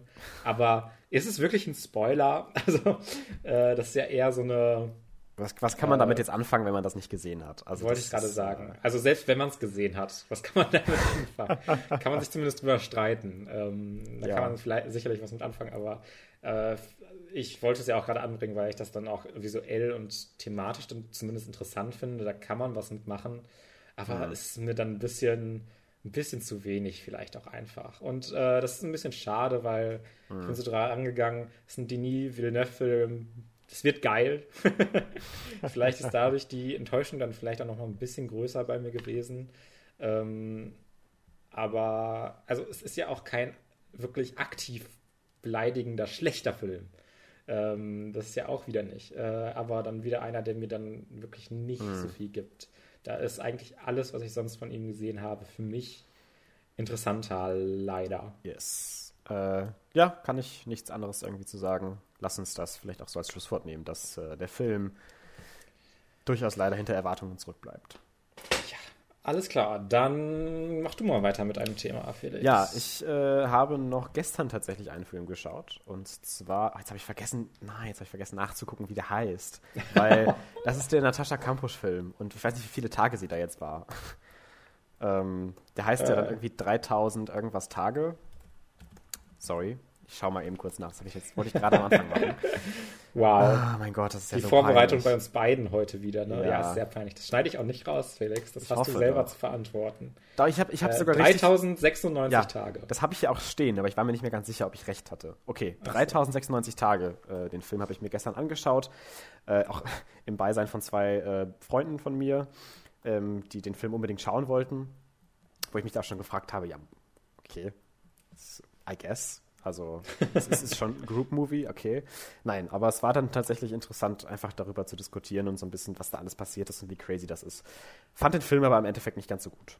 Ähm, ich finde, das ist immer so ein bisschen schwer und man muss immer so ein bisschen aufpassen, wenn es um echte Stories geht und echte Geschichten von Filmen, dass man sich dann nicht von der Geschichte an sich einfach so blinden lässt, dass die Geschichte, oh, ganz shocking und crazy und krass ist, was sie ist. Das soll sich jetzt gar nicht irgendwie diminishing anhören oder so. Das ist eine fucked up Story und richtig schrecklich gewesen. Und äh, Props, dass sie das so durchgestanden hat. Ähm, aber ich finde, wenn ein Film halt schon mit so einer krassen Story eben da reingeht und so einer schrecklichen Story eben, äh, so sich entscheidet, so eine schreckliche Story eben zu depikten, dass dann die Gefahr eben groß ist, was bei diesem Film passiert, dass der sich dann so sehr darauf ausruht. Und Worum geht's denn ganz grob? Weil ich kenne ihn gar nicht. Hast du gar nichts von Natascha Campos schon so gehört? Ich, ich, irgendwas klingelt da, aber ich habe es schon wieder so äh, vergessen. Natascha Kampusch wurde, als sie zehn Jahre alt war, das ist auch eine, eine wahre Geschichte, ähm, entführt von einem Fremden und er hatte sie in einen Keller gesperrt, also aber auch alles eingerichtet. Er hat eine Toilette da gehabt. Das war jetzt irgendwie nicht, dass sie da in einem Kerker angekettet war. Mhm. Aber äh, sie ist dann in einen Keller gesperrt worden und dann 3096 Tage, also achteinhalb Jahre ungefähr, äh, mit ihm zusammen dann da gewesen, hat mit ihm zusammen gelebt. Äh, mhm. hatte dann, äh, hat sie dann auch immer erniedrigt, äh, verbal am Anfang, hinterher dann auch einfach durch Schläge, hat sie dann äh, auch sexuell vergewaltigt durchaus ähm, und äh, sie dann da in, in, der Richtung ausgenutzt und er war halt einfach so ein Typ, der auch nie eine Freundin irgendwie hatte und dann einfach dieses Machtgefühl brauchte und ähm, sie bei sich haben wollte, die ganze Zeit. Und ich meine, er hat achteinhalb fucking Jahre auch geschafft. Und sie war achteinhalb Jahre halt da eingesperrt und mit ihm zusammen. Und er hat sie dann irgendwann auch äh, tatsächlich nach oben gelassen in sein tatsächliches Haus, weil er halt wohnte ja alleine, hatte ja auch niemanden. Ähm, hat dann auch äh, sie ab und zu mit zum Einkaufen genommen, um halt zu schauen, wie weit er gehen kann und wie weit er sie halt auch schon erniedrigt hatte, wo sie halt auch nicht nach Hilfe gerufen hat, weil er halt immer gesagt hat, wenn du nach Hilfe rufst, erschieße ich alle, die du irgendwie äh, gefragt hast. Und ähm, dann nimmt er sie sogar manchmal auch mit irgendwie in den Urlaub, äh, in Skiurlaub zum Beispiel. Dann fahren sie da zusammen Ski. Und äh, sie schafft es einfach auch, auch auf einer psychischen Ebene nicht. Das ist auch einfach wirklich crazy, dann da tatsächlich um Hilfe zu rufen, weil sie so psychisch natürlich äh, fucked up ist mittlerweile, weil achteinhalb fucking Jahre gefangen zu sein, missbraucht zu werden und von so einem Psycho, der halt auf den ersten Blick vielleicht auch recht normal wirkt, nur einfach ein bisschen sozial inkompetent, ebenso niedergehalten zu werden. Das ist der Film. Und äh, ich sagte gerade, dass es halt eine sehr schockierende und sehr, sehr schreckliche Geschichte ist, äh, aber man natürlich auch immer noch im Medium Film ist und der Film sich halt so ein bisschen darauf ausruht, dass es halt so eine schreckliche Geschichte ist, weil er halt darüber hinaus nichts bietet. Nichts. Der Film ist halt super plain, hat keine interessanten Aufnahmen, hat nicht mal sonderlich fantastische schauspielerische Leistungen. Also die sind alle solide oder so, aber es ist auch nichts, wo man sich denkt, oh mein Gott, give the Oscar. Ähm, und äh, bleibt halt immer interessant wegen der Geschichte, die tatsächlich existiert hat aber selber keinen Eigen-Effort, den der Film irgendwie bietet. Und das hört sich jetzt total nitpicky und, und, und blöd an, wenn man das über so eine so total schreckliche Story sagt, dass der Film da doch gefälligst irgendwie sich was einfallen lassen soll, damit das noch besser wird. Ähm, finde es aber trotzdem wichtig, dass man Filme ja trotzdem immer noch bewertet auf einer rudimentären Art und Weise, dass ich sage, okay, mir hat der Film gefallen oder nicht. Und dass ich das nicht davon abhängig machen möchte, unbedingt, ob die Story, auf die der Film basiert, jetzt gut ist oder nicht. Und äh, ich halt den Film an sich mega interessant fand und ich finde auch, den sollte man sich definitiv anschauen. Daran liegt es gar nicht, dass ich den Film nicht so super toll finde, sondern dass der mhm. Film halt einfach so uninspiriert ist und einfach so keine Eigeninitiative hat, kein Leben in sich hat, außerhalb dieser Geschichte, wenn das Sinn ergibt. Ja. Und äh, ja. ja. Kann ich halt jetzt auch wieder so gar nichts zu sagen, weil es mir ja auch vorher irgendwie nicht bekannt war. Hm. ich dachte Aber, eigentlich, dass, ähm, dass, das total, also es ist eigentlich auch total die bekannte Story gewesen, dass das so war. Deswegen, ja, tut mir leid. Nein, nein, das meine ich jetzt gar nicht böse, das, das wunderte mich jetzt gerade nur kurz. Äh, aber nein, alles gut. Ähm, sonst hätte ich dir den vielleicht auch als Hausaufgabe gegeben. Mist, naja, egal. Warum? Äh, also, ja, also, einfach also. generell. nee, aber ähm, war auf jeden Fall durchaus interessant, einfach zu sehen, was da alles für crazy shit abgegangen ist. Äh, und allein deswegen lohnt sich das eigentlich schon, den Film zu schauen. Äh, hm, ja, okay. Das war's schon. Gut. Ähm, Felix. Ja. ich bin noch da. Soll ich noch einmal kurz über Rambo reden? Oh nee. Wollen wir nicht noch über, wollen wir nicht noch über die Doku reden? Äh, mh, was ist wichtiger? Na, okay, lass uns, lass uns ruhig einmal kurz über die Doku reden, aber ich hatte auch nicht mega viel dazu zu sagen. Nein, ähm, aber zumindest, dass man es mal angesprochen hat, weil es ja schon einfach ein Event war. Durchaus.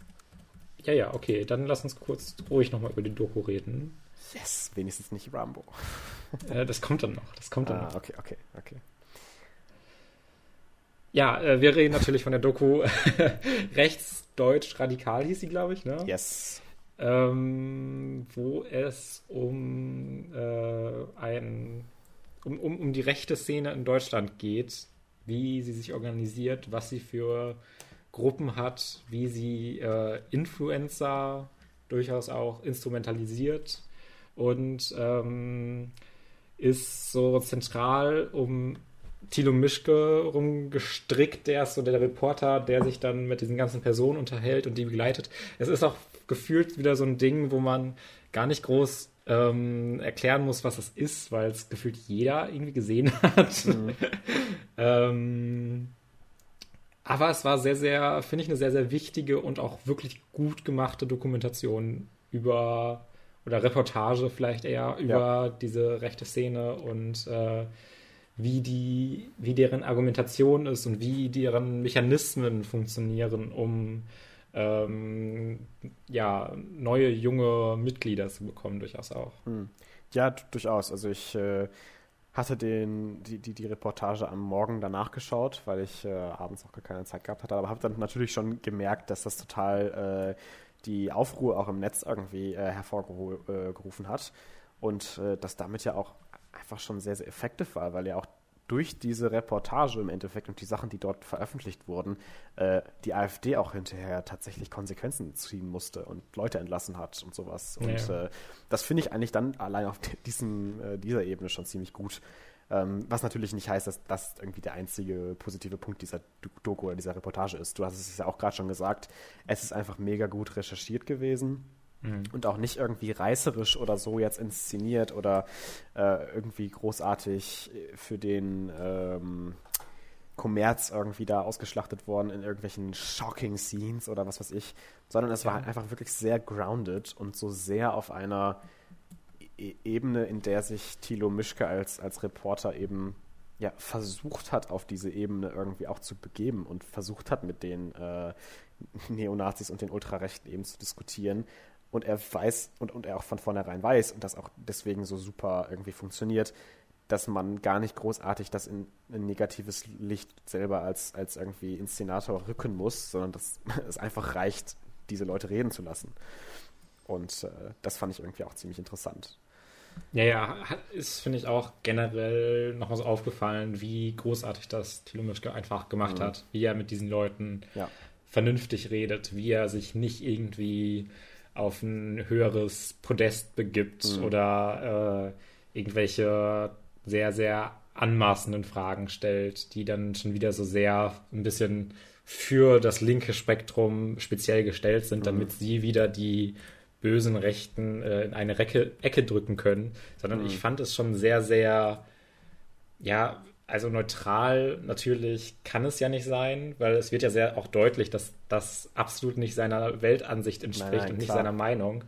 Aber es war sehr gut einfach diskutiert und nicht zu von oben herab so äh, wie das jetzt dann wieder die Rechten instrumentalisieren könnten und wieder sagen können, oh, die bösen Fernsehsendern, diesmal sind es jetzt die Privaten, die äh, auf uns draufhauen. Und mhm. ähm, äh, das finde ich schon sehr, sehr schön und gut gemacht und äh, verliert auch absolut nichts an Wert oder an, äh, ja, an interessanten Aspekten, dadurch, dass es so mhm. aufgebaut ist und so ja. äh, bodenständig. Das macht es eigentlich nur ja. noch ein bisschen interessanter, weil äh, viele von diesen rechten Reportagen dann da würde ich tatsächlich auch mal ausnahmsweise den Rechten bei, bei dieser Argumentation zustimmen, dass die sehr schnell in so eine sehr verteidigende Position geht und äh, mhm. eine sehr verurteilende Position. Und ähm, äh, das ist hier, finde ich, sehr anders aufgezogen und sehr schön aufgezogen und gut mhm. gemacht. Ähm, ja. Und ich finde sowieso äh, dieses rechte Spektrum äh, wie es aufgebaut ist, wie Strukturieren funktionieren, generell schon immer interessant. Wenn solche Dokus laufen, gucke ich mir die tatsächlich öfter mal an, wenn es zufällig gerade mhm. irgendwie äh, ja auf einem der klassischen Sender N24 oder sonst was so eine Doku läuft. Mhm. Äh, oder auch in den öffentlich-rechtlichen öffentlich gibt es ja auch äh, dann immer wieder so Dokus über das Nazi-Dorf, wo mhm. überall nur Nazis rumlaufen und dann kommt da irgendwie ein Ausländer rein, der dann die äh, interviewt oder sowas. Ich weiß nicht, das, das ist halt schon direkt so ein bisschen, ja, reißerisch, will das in so eine bestimmte Ecke sofort drängen. Aber hier wird es halt halt wirklich diskutiert und wirklich die Rechten im Grunde ernst genommen, was für mich die einzige Art und Weise ist, wie man wirklich auch mit Rechten umgehen kann und mit denen diskutieren, weil äh, sie so komplett von vornherein in Medien und in Diskussionen als das Böse darzustellen, hilft, finde ich, der Diskussion wenig und gibt nur noch den Rechten äh, mehr Argumentationsspielraum mhm. für ihre ja, schlimme Ideologie, die sie vertreten. Für, ähm, für, diese, vor allem diese, auch diese Opferrolle, die sie dann immer sehr schnell und gerne einnehmen. Genau, ja. Was auch immer eins der Hauptargumente schnell ist. Und das hat man in der Doku ja auch gesehen, als sie dann im Bundestag waren und äh, Thilo Mischke dann gefragt wurde, ja, was halten Sie denn vom Islam oder so? Und er dann meinte, als Atheist hält er weder vom Islam als Religion noch vom Christentum irgendwas. Und ja. dann der, der Rechte das auch direkt so geschrien hat, so, ja, haben Sie das gehört? Der Moderator sagt, er hält auch nichts vom Islam und das schneiden Sie jetzt aber nicht rein, weil, ne, wir sind ja wieder die Bösen. Und das, das halt dann auch direkt dieses Go-To-Argument ist von vielen dieser Rechten ja, die bösen Medien und so, wir sind immer die Opfer, ja, traut euch doch mal die Wahrheit zu sagen. und diese Dokumentation aber auch eben sehr ungefiltert diese Wahrheit zeigt und es immer noch sehr schlimm ja. ist. Ja. Und es ist halt ja auch so ein bisschen das Ding, dass ich das halt verstehe, woher diese äh, Opferrolle, diese Sicht kommt, mhm. dass man jetzt das Opfer der großen Gesellschaft ist, die, mhm. wo alle gegen einen sind und man ist dieser Außenseiter, der sich mhm. irgendwie hochspielen will und alle sind so ein bisschen gegen einen. Äh, es kommt natürlich auch so ein bisschen automatisch und äh, es wird auch durch viel Journalismus dann nochmal befeuert mhm. und man kann natürlich auch in Journalismus das rechte Spektrum verurteilen und schlimm finden. Soll man aber ich finde, vielleicht auf, aber auf eine sehr eher auf eine sophisticated und gute Art und Weise, wie das diese, diese Reportage macht, als auf diese sehr reißerische in die Ecke drängen Art und Weise. Ja, und genau dieses in die Ecke drängen hilft halt, finde ich einfach nicht. Und das ist, finde ich, dann auch ein gewisser journalistischer Anspruch, äh, mhm. dass man da dann aufpasst, dass ja. man nicht zu verurteilt ist, nicht zu von oben ja. herab auf äh, das rechte Spektrum guckt, ja. weil das dann eher wieder von Rechten benutzt wird, um ja, äh, ja weitere Anhänger zu gewinnen oder sowas. Äh, wir hatten ja auch schon mal die Diskussion an unserer Schule, ähm, sollte es eine äh, Diskussionen geben von verschiedenen Parteien. Ich weiß nicht mehr, ob das irgendwie zur Bundestagswahl oder sowas auch Nein, war. Nein, das war zur äh, Euro, also ich, das war zur Europawahl. Also das, das habe ich tatsächlich, also gut, dass es anspricht, das habe ich nämlich tatsächlich mitorganisiert als Sovi-LK. Weil ähm, es war, davor gab es schon mal so eine Art äh, Sache, die aber, glaube ich, nie zu Fruition gekommen ist.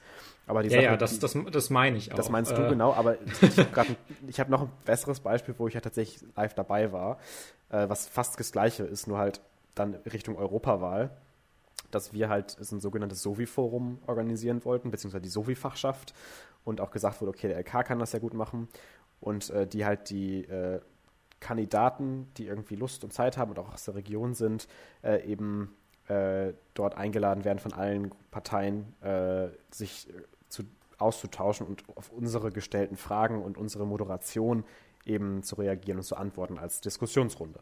Und äh, es wurde dann alles angefragt äh, und das war dann hinterher so ein bisschen enttäuschend, weil die CDU nicht geantwortet hat.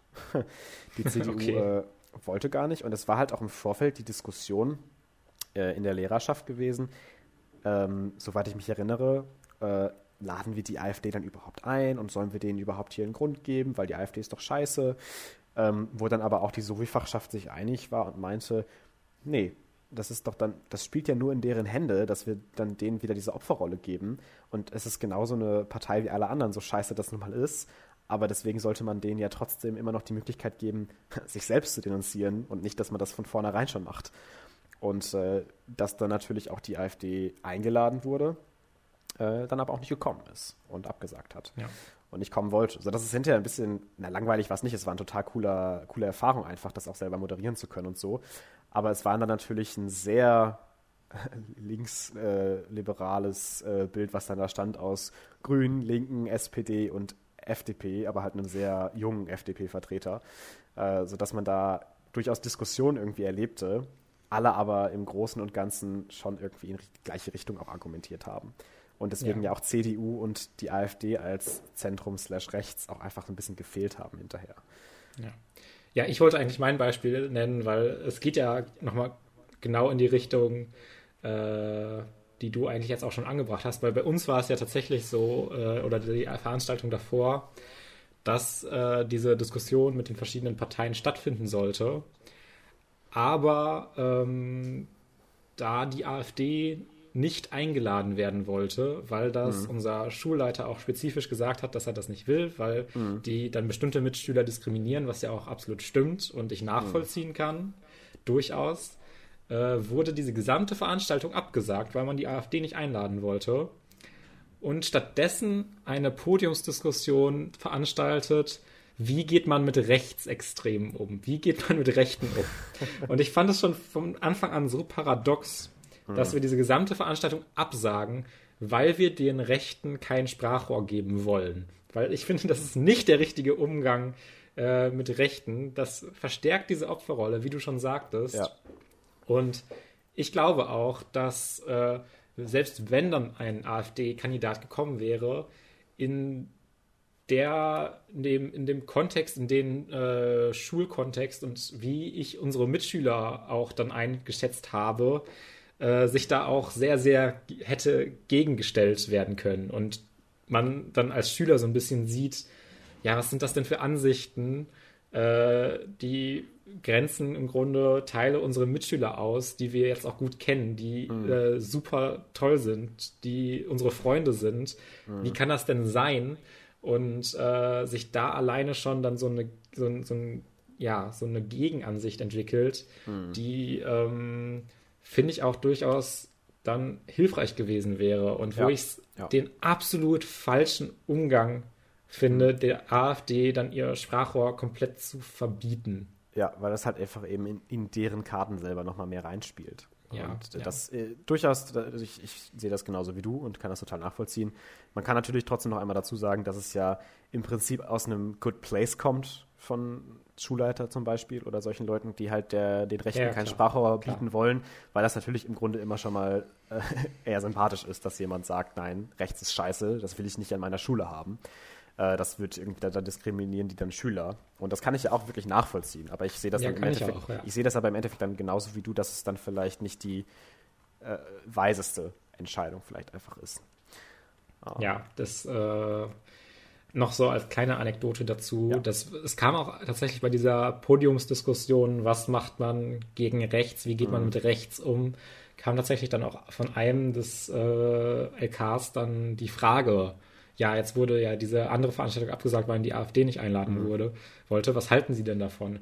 Und da wurde auch einfach nur gesagt, ja, pff, hätte man machen können, die AfD einladen. Ich hätte jetzt nicht so ein Problem mit gehabt. Und dann wurde es mhm. irgendwie wieder gedroppt und niemand hat da wirklich Stellung zu genommen, weil sie ja. vielleicht auch einfach den Veranstalter nicht äh, ans Bein pinkeln wollten. Ja. Ähm, aber äh, ich hätte da dann auch wirklich dann nochmal gehofft, dass es da nochmal richtig kritisch mit auseinandergesetzt wird mhm. und dass man dann auch wirklich nochmal Stellung dazu beziehen kann, mhm. ob das, ja. ob man dieses Sprachrohr verbieten sollte, ob das ein richtiger genau. Umgang ist. Und, und wir haben und, extra. Äh, ja, da, da, dann war ja. halt diese Diskussion danach sehr, sehr egal, weil es war so Common Sense, der da gesagt wurde. Da, da, das geht ja dann auch in die Richtung, was ich meine, dieser Common Sense, der halt gesagt wird in solchen Diskussionen, wenn diese extreme Partei oder die extremen Ansichten vielleicht auch einfach fehlen. Und äh, wir haben aber tatsächlich auch extra deswegen natürlich auch gesagt, als wir das dann äh, für die Europawahl gemacht haben, dass wir die AfD eingeladen haben und äh, dass wir eigentlich wollten, dass sie kommt. Um halt einfach nochmal zu ja. zeigen, nee, das ist halt unsere Meinung, dass alles vertreten sein sollte. Aber die dann natürlich dann einfach nicht, ab, nicht gekommen ist, abgesagt hat. Ja, ja. Genau. Ja, gut, äh, nochmal ein sehr interessanter Ausflug vielleicht äh, so ein bisschen über diese Dokumentation ja. hinaus. Aber Haben wir jetzt nur noch mal so lang ausgeführt, damit ich nicht mehr über Rambo sprechen kann. Yes! Weil jetzt sind wir an einem guten Punkt, wo, finde ich, wir einen okay langen Podcast haben, yes. wo ich jetzt auch nicht noch weiter sprechen würde über die beste Filmreihe aller Zeiten. Ähm, vielleicht doch vielleicht nächste Woche. Woche. Ich, ich ja. wollte eigentlich schon letzte Woche, aber Mal gucken, mal gucken, mal gucken. Es läuft Es ist jetzt weg. auch nicht das Interessanteste. Ich würde da jetzt auch nicht ewig drüber reden, weil es gibt, glaube ich, nur einen tatsächlich einfach guten Film und der Rest ist so ein bisschen. Hä? und äh, naja, da möchte ich aber jetzt auch noch nicht zu viel zu sagen, sondern lass uns zu unseren Hausaufgaben kommen für nächste Woche. Yes. Felix, was möchtest du mir denn geben? Ja, ich äh, bin heute irgendwie auch so gar nicht kreativ gewesen und habe es jetzt auch wirklich last second irgendwie entschieden äh, dass ich dir einen Film gebe, über den, ich weiß nicht, ob ich den schon mal angesprochen habe oder du weißt, wie ich den finde. Äh, es ist auf jeden Fall ein Studio Ghibli-Film. Äh, und zwar ist es House Moving Castle. Ach so, ähm, ja. Das wandelnde Schloss. Und äh, das ist zumindest ein meiner Meinung nach interessanter Ghibli-Film. Mehr will ich dazu gar nicht sagen, ob ich den mag oder nicht. Aber ähm, da freue ich mich auf jeden Fall auf eine Diskussion oder vielleicht einfach eine Unterhaltung drüber. Ja, ich äh, war heute auch so ein bisschen äh, ja, unvorbereitet und saß dann hier und dachte mir, oh Gott, Hausaufgabe für Felix? Was ist das? Warum soll ich dem eine Hausaufgabe geben? Ähm, aus reinem ein bisschen Interesse, ob du den vielleicht noch mal besser findest als ich und ich da vielleicht was Falsches drin sehe. Ja. Ach, so richtig langweilig, ne? Ich, ich bin sehr am Zögern, dass ich dir den überhaupt gebe, aber Doch, mir fällt gerade mir fällt gerade nichts Besseres ein, leider. Gebe ich dir Judy. Habe ich auch schon mal kurz drüber gesprochen, aber Okay, ja. ähm, vielleicht kannst du damit mehr anfangen. Äh, also es lohnt sich ja auch durchaus für Renee Zellweger da reinzuschauen, aber meiner Meinung nach ein okayer Film, der aber jetzt auch nicht von, von bei so ähnlichen Filmen des Genres und der Thematik so hervorsticht. Alles klar, dann äh, bin ich durchaus gespannt drauf. Den, den hast du zu Hause oder? Äh, nee, der ist auf Netflix jetzt neu erschienen. Ist der auf Netflix? Heute, heute glaube ich, ja. God damn it, okay, ja, dann äh, schaue ich mir den auf Netflix an. Ja, alles klar. Gut, dann haben wir es ja auch schon wieder mit unserem Podcast heute. Äh, haben eine ganz gute Lauflänge, haben interessante Themen angesprochen und äh, können deswegen sagen, bis nächste Woche. Habt einen schönen Start in den, Start in den Oktober. Es ist ja schon wieder soweit. Oh ja, stimmt. The spooky, scary skeletons arrive. Spooky, scary skeletons. Shiver down your spine. Ach ja, unsere Halloween-Folgen werden auch noch super werden. Ja, mal gucken. Wir hoffen ja, dass es alles klappt irgendwie, was wir uns vorgestellt haben. Äh, Hoff- aber das werdet ihr dann sehen. Wir wollen jetzt noch nicht zu viel versprechen, Auf keinen wir es Fall. nicht einhalten können. Nicht, dass es hinterher nicht klappt, genau. Ja, genau. Ähm, also eine schöne Woche, einen schönen Anfang Oktober, einen schönen Monat, einen schönen Spooky-Monat. Ähm, bis zur nächsten Woche. Bis dann, tschüss. Ciao.